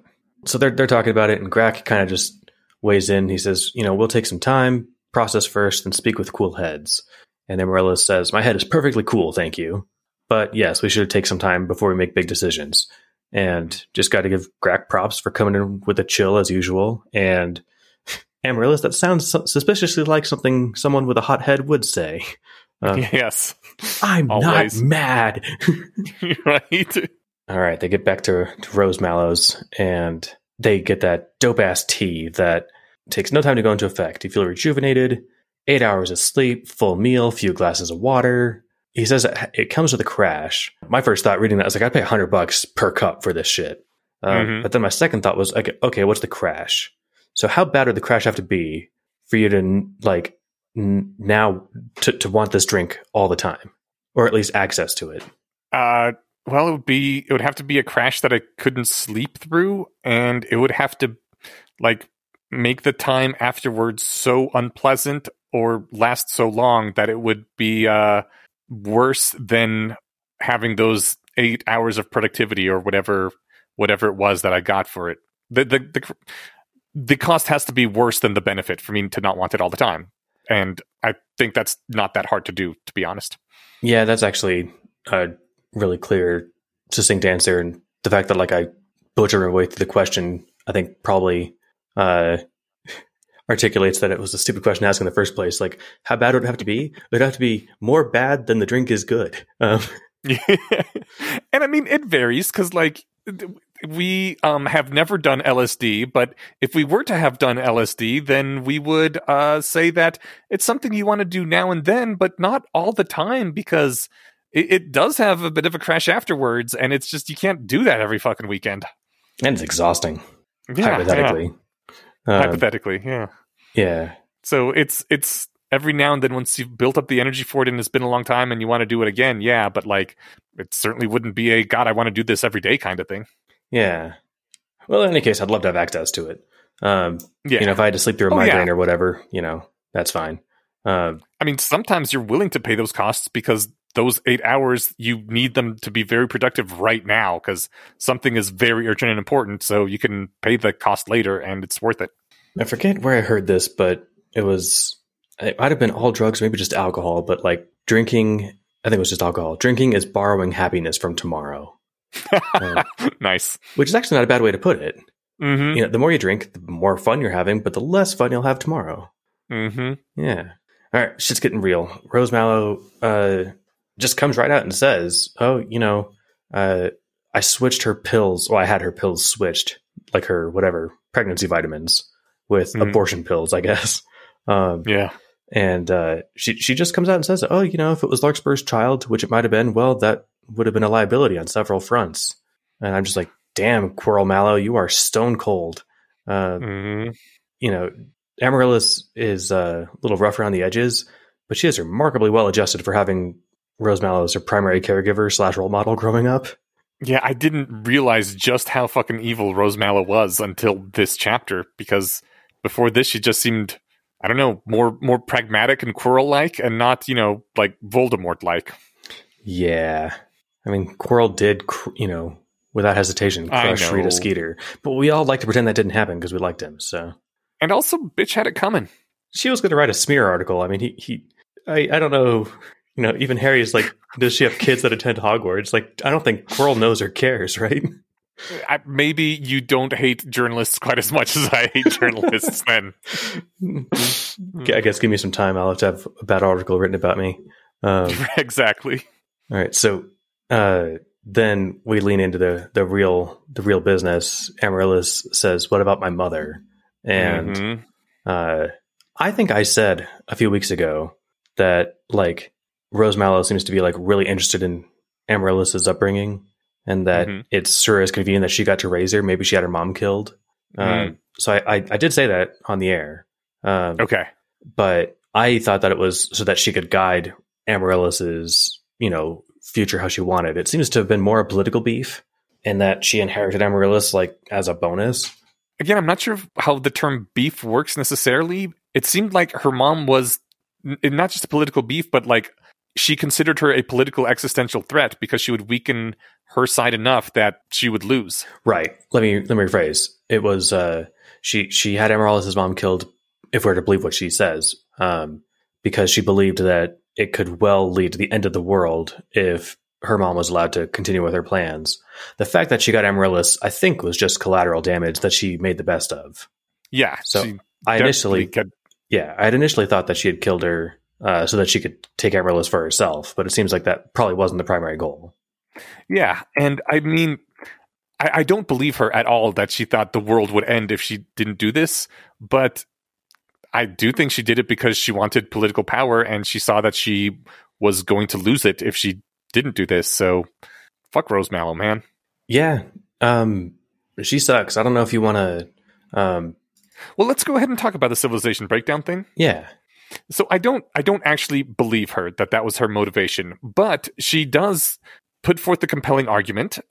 She says civilization, as we've been told many times in this book, civilization is crumbling. All of Arab is falling apart. How much longer until civilization breaks down? We can put ourselves in a position where we can weather the calamities as long as you're looking at the end game. And then she starts telling them about the infinite library. And my question is, if Rose Mallow was telling the truth, was she justified in killing Amaryllis's mom? Because if so, I think we kind of got to admit that she is. We keep saying things like, obviously, June should never be doing this sort of thing. This is absolutely horrible. The only possible justification is that the world is dying, trillions are in hell, and he can fix all that if he becomes God, so it's worth the cost of whatever awful thing he's doing right now. And, I mean, this is also how Uther justified what he did to Bethel. And I think that if we can say stuff like, it's okay for June to hijack a ship and blow away 100 tongues because of the trillions of lives he will be saving in the future if he gets access to what's down in the infinite pit, then Rose Mallow is just as justified in poisoning 12 people to maybe save the world. I mean, I think you're not wrong. When I was thinking about it, it was like I was thinking of Dumbledore from Methods of Rationality, right? Mm-hmm. Who purposefully let Harry's parents get killed so they could be raised by his step parent or his not step-parents, his aunt and uncle. Wait, yeah. Is that it? It changed how they did it. Yes. Yeah. It was aunt and uncle, just the uncle didn't suck. So, and neither did the aunt. So the difference is, I guess, like if Rose Mallow had slid a book across the table that was like, this is why I did it. And it's like, got earmarked the page where it's like, it describes how, I forget Amaryllis's mom's name. If it described how she like was an impediment and then the world collapsed, right? Mm-hmm. If she had that book from the Infinite Library, then I'd be like, okay, that is actually super compelling because that's essentially what Dumbledore was working with. But Dumbledore doesn't have that book. He just has his memory of all the prophecies, and we got to take his word for it. Right. And why are we taking his word for it, but we're not taking Rose Mallow's word for it? Aside from the fact that, she gives off evil vibes. It's basically that, which, isn't fair, but we went into Methods of Rationality loving Dumbledore because we all loved him from the original books. And when he turned out to actually be the good guy all along, we're like, that makes perfect sense. I have no trouble believing this. I believe you. I have issues with this that, whether we excuse somebody killing a dozen people to save the world or not depends entirely on how we feel about them in a vague, undefined way. Like, does he look like this bitch Rose Mallow who's cold and calculating, or does he look like warm, friendly Dumbledore who wouldn't hurt anybody because he's so crazy? Like, right. No, don't get me wrong. I'm not making that like as a moral argument. I'm explaining how I felt differently about these two characters who did basically the same thing. Like, yeah. The thing is, if she's right, and like I said, if she doesn't get to fully explain about the Infinite Library because June just gets to flex and be like, yeah, I was there. Like, I've seen that place. You don't get to try and bullshit me. But Dumbledore says that he did listen to all the prophecies. So, like, I'll take his word for it. And I'd have believed her that she saw. But I don't know what she was going to say, actually. But I guess, okay, I don't know why I'm beating around this bush for so long. Or I'm not even beating around the bush. I hit it already. Yes, it would be permissible if she actually did it for that actual reason and it was true. How could it not be, right? It seems like she was doing it because she's dead, right? Well, maybe they can interrogate her soul or something, but like they, I don't know. I guess the thing is that my only reservation is that it seems like Rose Mallow was doing it based on a probabilistic estimate of her own, and then took unilateral action to have the mom killed, as like maybe the first like move to get her off the playing board rather than something else. There was in one of the memories that June's digging through, she was like, we should send Amaryllis to Quills and Blood, and sure, you'd be here less often, but it's actually important that she go, get an education or whatever. So she did trying to get rid of her a different way. Yeah. Okay. Mm-hmm. Yeah, that makes sense. Yeah. Because like part of the thing is June also only has a probabilistic estimate that he will be able to become God. If he fails, let's say there's a 50-50 chance that we have an evil or a bad ending, a tragic ending in the story, then all the stuff that he did was a huge net negative for the world. But he's willing to take that risk. And Rose Mallow, obviously probabilistic estimate as well, but she's willing to take the risk of killing a few people to increase the odds as she sees them. Yeah. I think like June is basing his stuff on a talk with the creator of the universe. And, Rose Mallow is basing it off of like her best read of stuff. But if she actually does have access to Infinite Library books, then she's as in the know as anyone possibly could be who didn't talk to the Dungeon Master, you got to give her a pass if she was actually sincere about this stuff. The thing is, if she was actually sincere about it, don't you think that she would have taken Amaryllis's offer? Yes. I think so, too. Yeah. Yeah. It didn't occur to me to even ask that until I looked down further in our notes of that she gets the offer. The offer on the table is that you step down. Yeah. Probably, yeah. Because at that point, she could still help influence things a little bit. She could still help the people who are now actually in charge of trying to steer the world away from total destruction. And she turns that down because she can't give up power. So it kind of betrays that her true motivation was personal power all along rather than purely the good of the land. It does. And there's actually a good analogy or a good comparison for this in the Wheel of Time, where the important, magic lady who's been driving the plot for the first few books is willing to do whatever supplication she needs just to stay next to the actual protagonist of the story. And she just straight up says, look, I will be your quiet advisor. I'll carry your fucking laundry. Just let me be around. No, she was like Amaryllis. Yes, but more explicit. And okay. But previously she was kind of bossing this guy around because she had the power to, and then he got stronger and she's like, you still need someone who knows what they're doing next to you. Gotcha. And that's what Rose Mallow would have done if she was actually drinking this Kool-Aid and not just trying to sell it. Yeah. Yeah. I liked, so June asks, are you serious? You're going to let her get away with this? And Amarillo says, I'm thinking about it. Yes. Unless you're under time pressure, it always pays to think about your options, repugnant as they may be. And awesome general rule. And yes, she's seriously entertaining an outcome that doesn't involve another person having to die. I think she feels bad about how things shook out with Hyacinth. And she's just this didn't have to go this way. Here I am faced with another, conundrum that can just be solved with cutting his stupid head off, her stupid head off in this case. But I imagine the quest text would have a strike through. It would be cut his stupid head off, cut her stupid head off. Right. But that'd be perfect. But she's no, I'm going to try the diplomatic option. And not just for really to cool. test that case, if the DM will let that happen, but also because maybe she doesn't want this person dead. Yeah. Yeah. When I was first reading this and I was really anxious, this time I knew what was going to happen, but I was really honestly anxious as this was going on as to whether they were going to kill Rose Mallow or not. And not knowing which one I would prefer either. I found it a really tense, good scene. The fact that I didn't care about Rose Mallow, but I cared about this decision because it was a big character moment for them and would have big impacts on the story going forward. So it was a really cool scene for me. Me too. And it's really cool because this wasn't a fight, mm-hmm. and there was no battle. It was over before it started. But you're right. It felt really heavy. And it did a really good job with that. This is, I think, the more that Rose Mallow talks, the more that she is just screaming at me that she doesn't think that she's trying to save the world, because she's you'd push me aside like that after everything I've done for you. Yeah. Screaming like Norman Osborn. And it's come on, really, bitch? You don't see the situation you're in? You don't get to make demands. You don't get to say you've helped her. You helped her because you made her an orphan. You killed her fucking mom. Right. And she's offering to let you help. She's going to let you sit in the car and help backseat drive and not just throw you out the highway. It's more than you deserve and more than you could ever hope to ask for.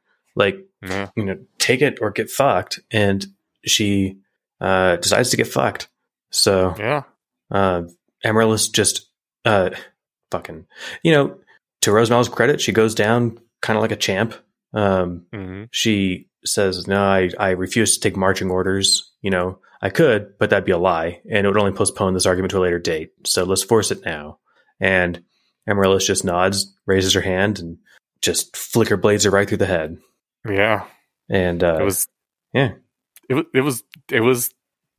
and not badass in the typical way. It was just the stone cold, oh damn, she knows what needs to be done and she does it. Yeah. She talked about how she felt bad that she didn't feel bad that her mom died. Mm-hmm. She felt more just what am I supposed to do?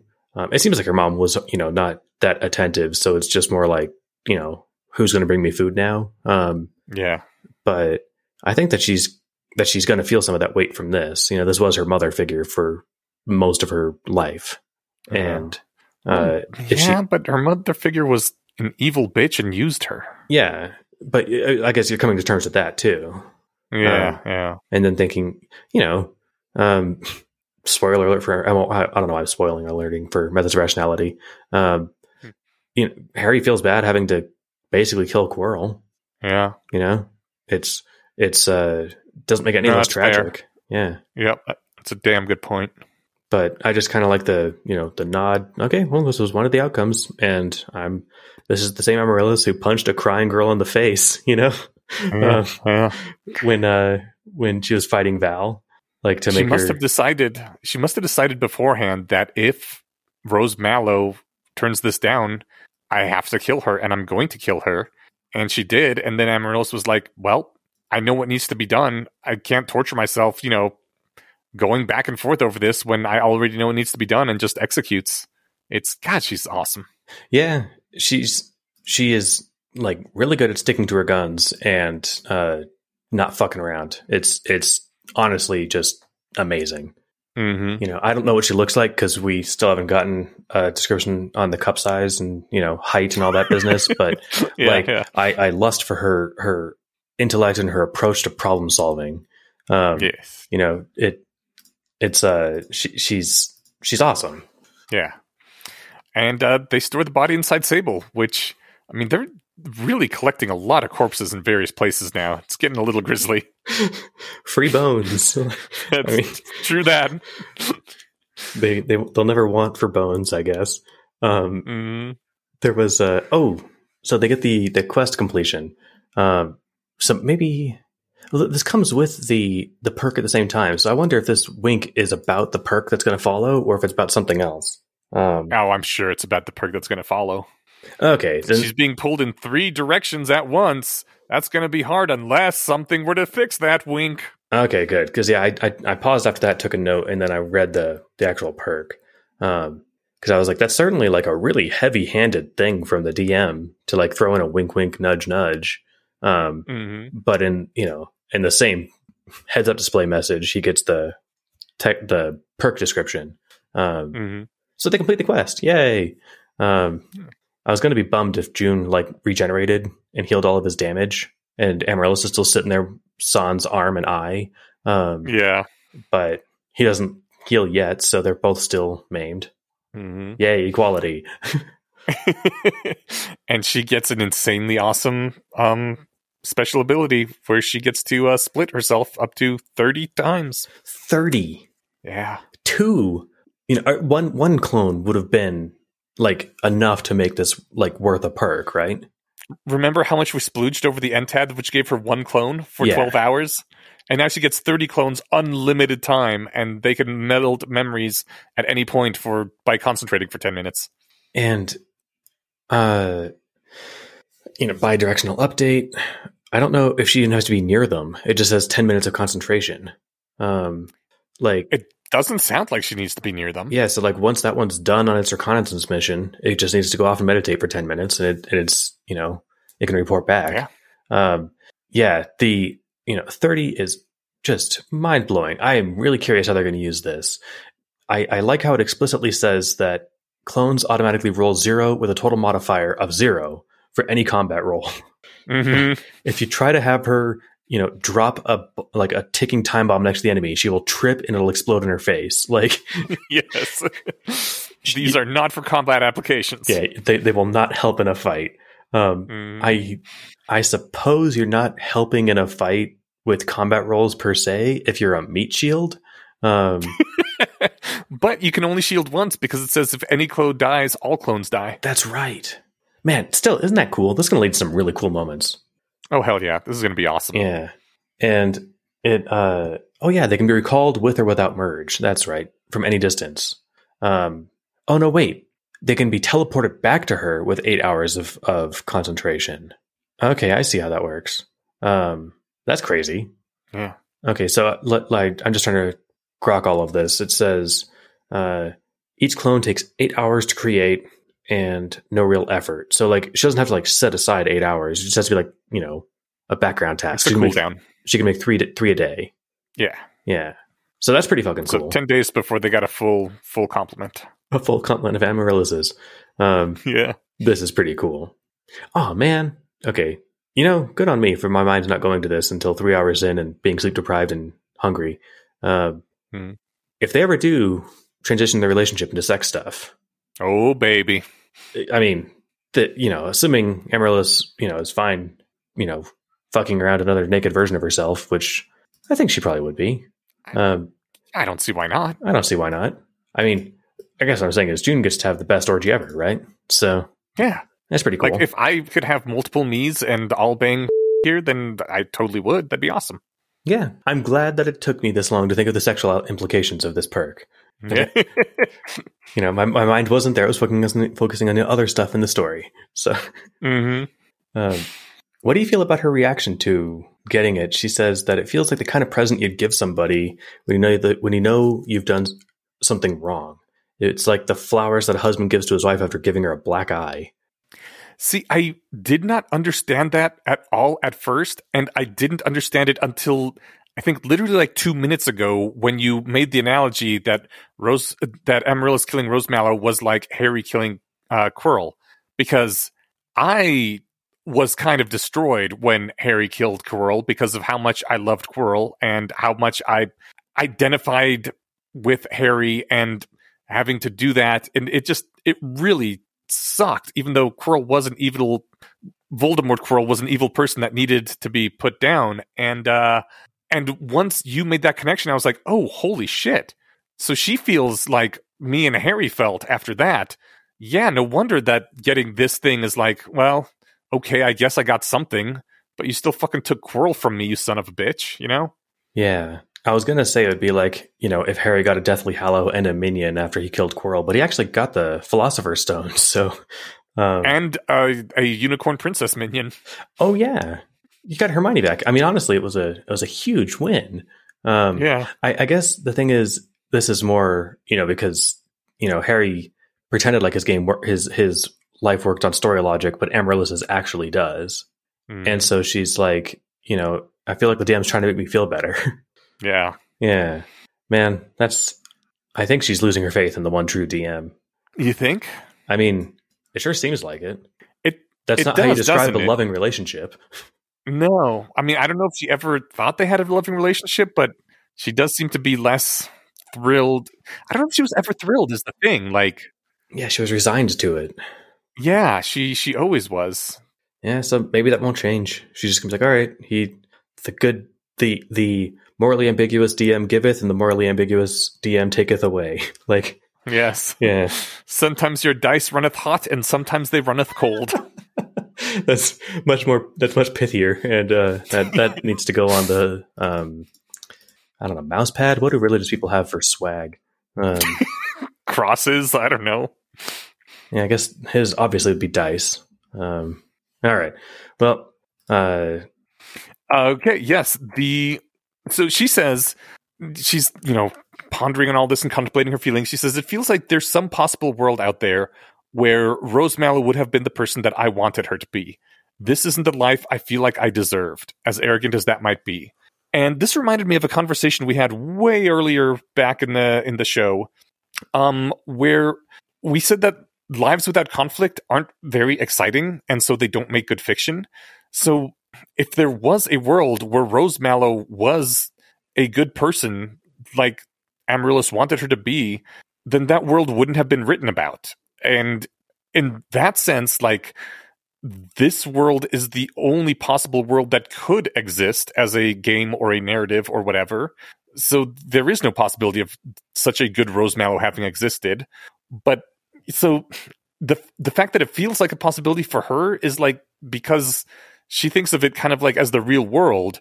And I guess we're supposed to feel about fiction as if it's the real world, which, I mean, that's the whole reason we partake in fiction, right? It's to, not the whole reason, some of the reason is to glean lessons that are applicable to real life. But because of the fact that anything that could have theoretically been, you know, nice and conflict free in real life would never have been written into fiction, it makes it so that it'll never be truly applicable that way. Does anything I'm saying make sense at this point? Am I wrapping myself in circles?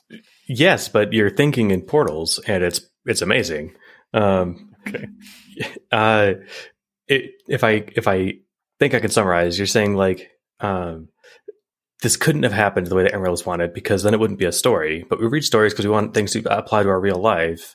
But stories can't be like our life, otherwise they wouldn't make good stories. So they can't apply to our real life. Yeah.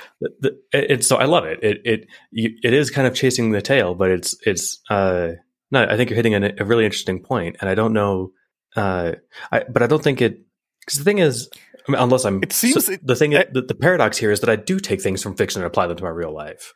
Yeah. So this chain of reasoning terminates somewhere that leads to me being able to do the thing I want.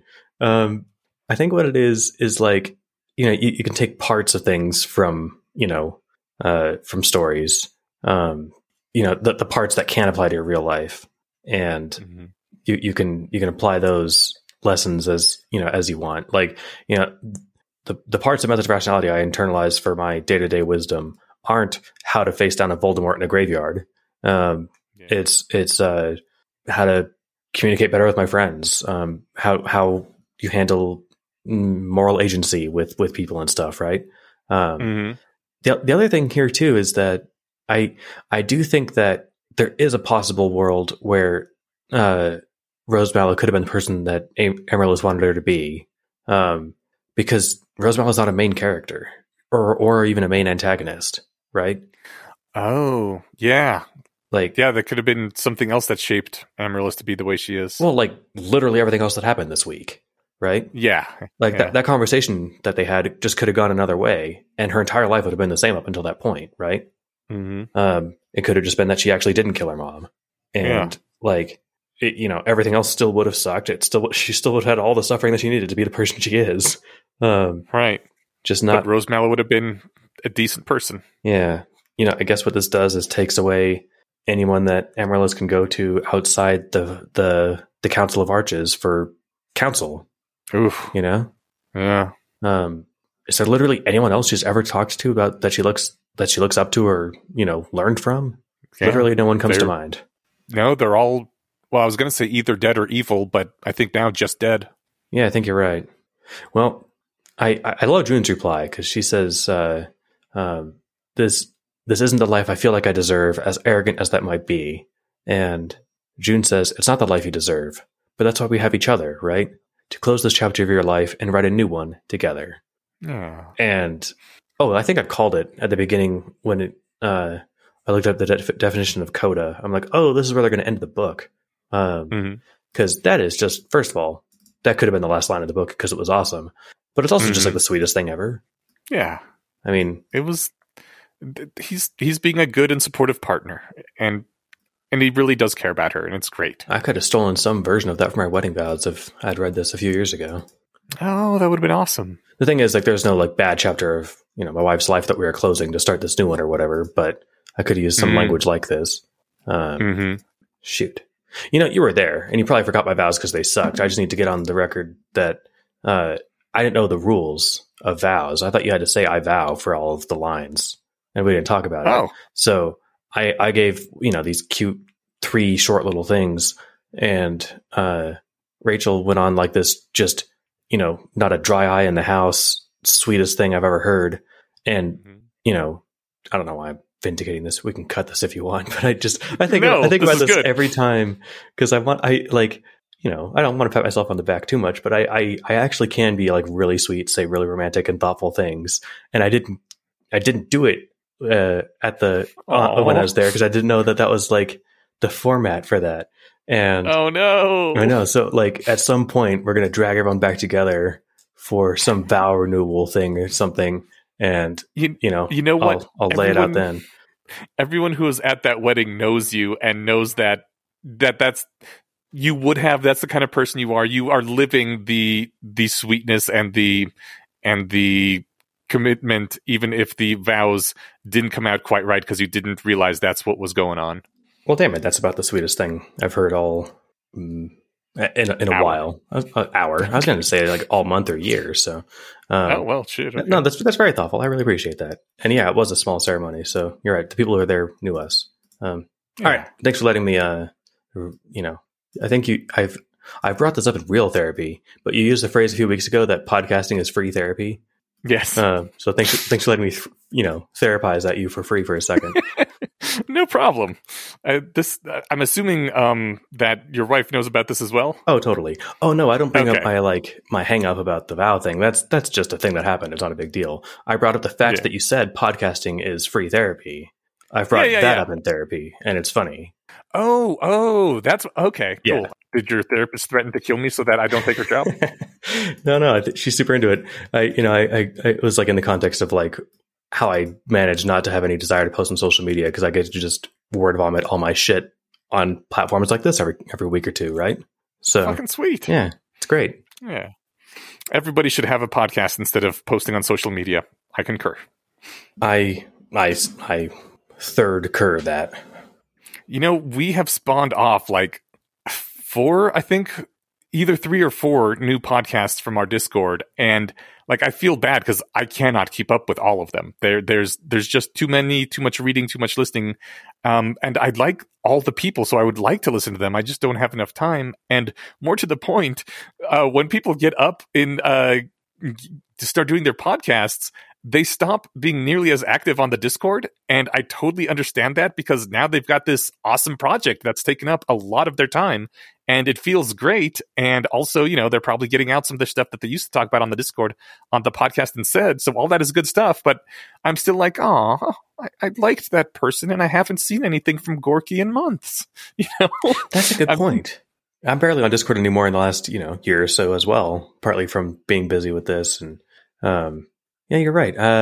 But I see less of them when I do jump on there. You know what we'll do is, you know, eventually we'll finish this up and have some downtime. We'll read shaping exercises and or wait, that's the podcast. We'll read Mother of Learning and listen to the podcast, and then we'll get all caught up and be able to do the thing. So, and then there's Uncultured Swine. There's Too Fast, Too Furious. Too Fast, Too Furious. Sorry, go ahead. I was going to say that, yeah, like the Uncultured Swine and the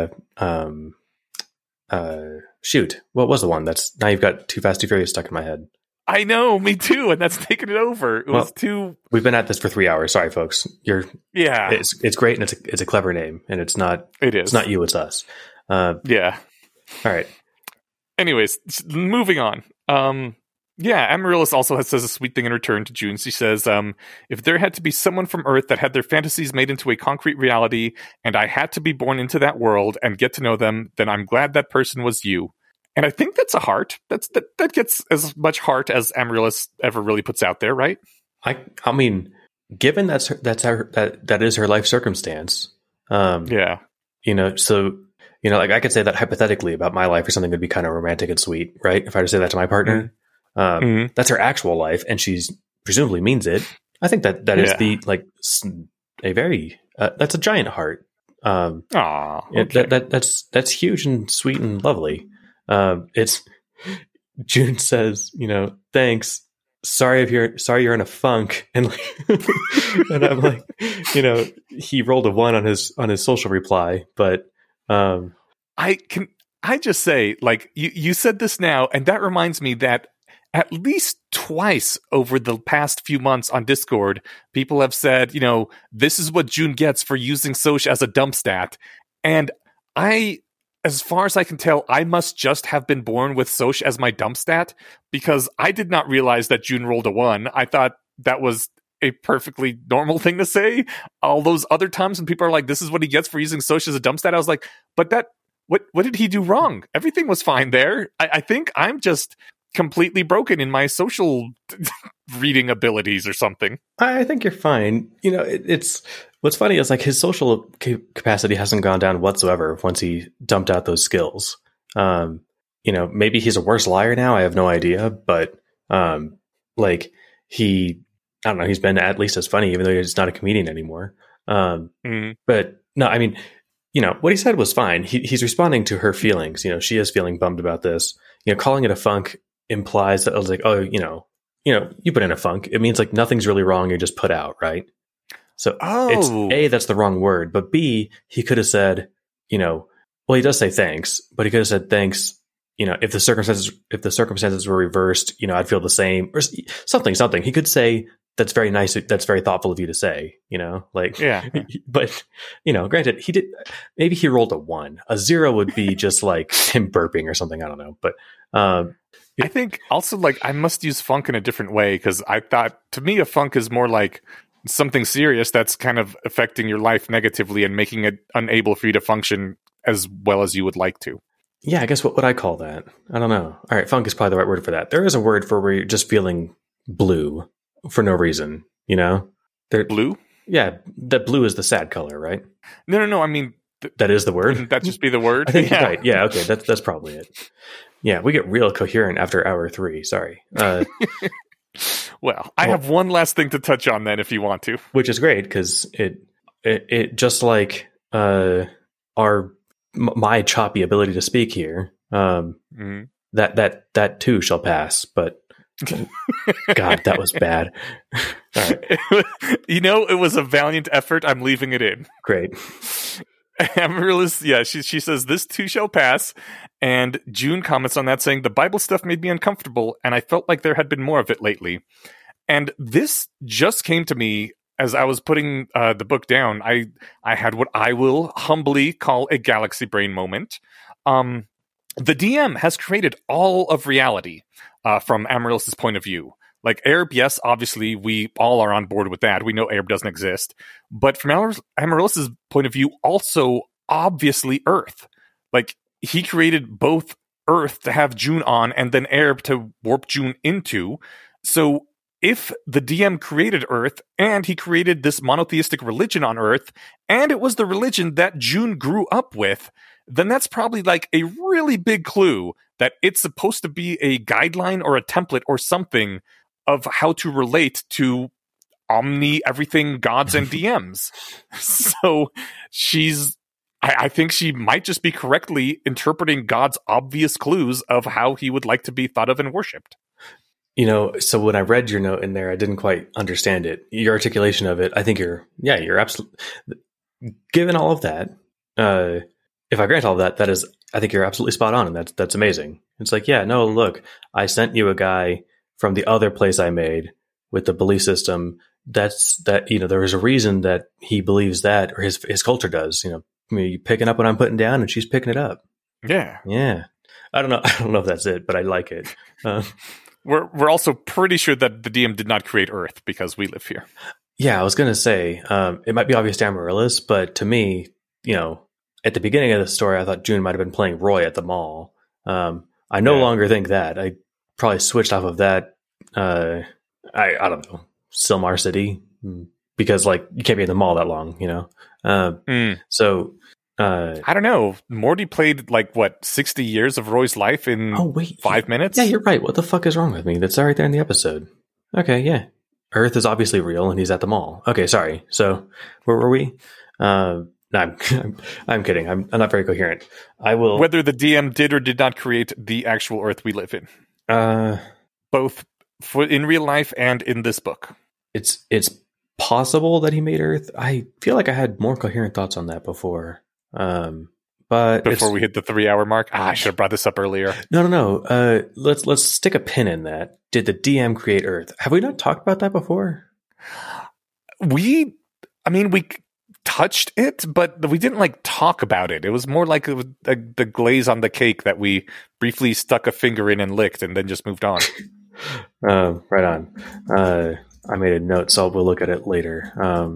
So yeah, let's touch that next week. I'll put that on the back burner. Cool. Because I feel like there's a lot to go into there. Yeah. Okay. So last but not least, we are wrapping up the chapter/book. They're being cute at each other. I like it. And the last sentence is, it was nice to have a new normal between us. It was only a shame that we were going to have to ruin a good day or a good thing by facing down monsters. And that seems like it's not so subtle, nudge, nudge, wink, wink, that like, yeah, too bad shit's going down. Like this could be a thought that he was having at the time. Mm-hmm. Or is he talking to us in the future tense? Like you're saying this might be a clue. Well, is this a thought that June is having while he's standing there talking to Amaryllis? Or is this a thought that June is writing down as he's writing his autobiography? Oh, I see. It could be read either way. Yeah. It's much more ominous if it's the future looking back on the past thing, though. Because then it's basically saying, you know, hey, nice life you got there. Sure would be a shame if some monsters were to come in and ruin it. Yeah. And yeah, so he could just be, but you're right. If he is just feeling kind of melancholy about, you know, the way things have been because of the everything about his life right now, this comes back to the is Earth real thing too. So, all right, man, I'm clearly out of steam. Well, Yeah, we should find out if there's monsters to come in the future by reading the next 4 chapters.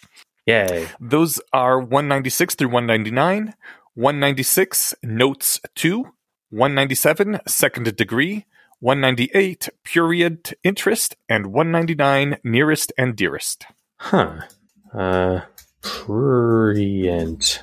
Oh. I believe that means dealing with sex. Yes, having or encouraging an excessive interest in sexual matters. Ah, okay. Great. So that'll be fun. That's all I need for my my chapter guessing game. We're gonna read to the porn chapter this time. So nice. All right. Well, it really should have been chapter 69. Missed opportunity. All right. I'm sorry. I'm clearly I don't know how much this is going to be terrible audio. My modafinil's wearing off. I slept terribly last night. You're keeping it together better than I am, but it's time to call it, I think. It is time to call it. Real quick, we have a Patreon linked in the show notes. Support us. So does Alexander Wales. Linked in the show notes. Support him. It's late. Buy his book. Buy his audiobook. And totes. It's never too late to say thanks to Alexander for making this game so we could play it and talk about it until we're delirious. Absolutely. Thank you. Good night, everyone.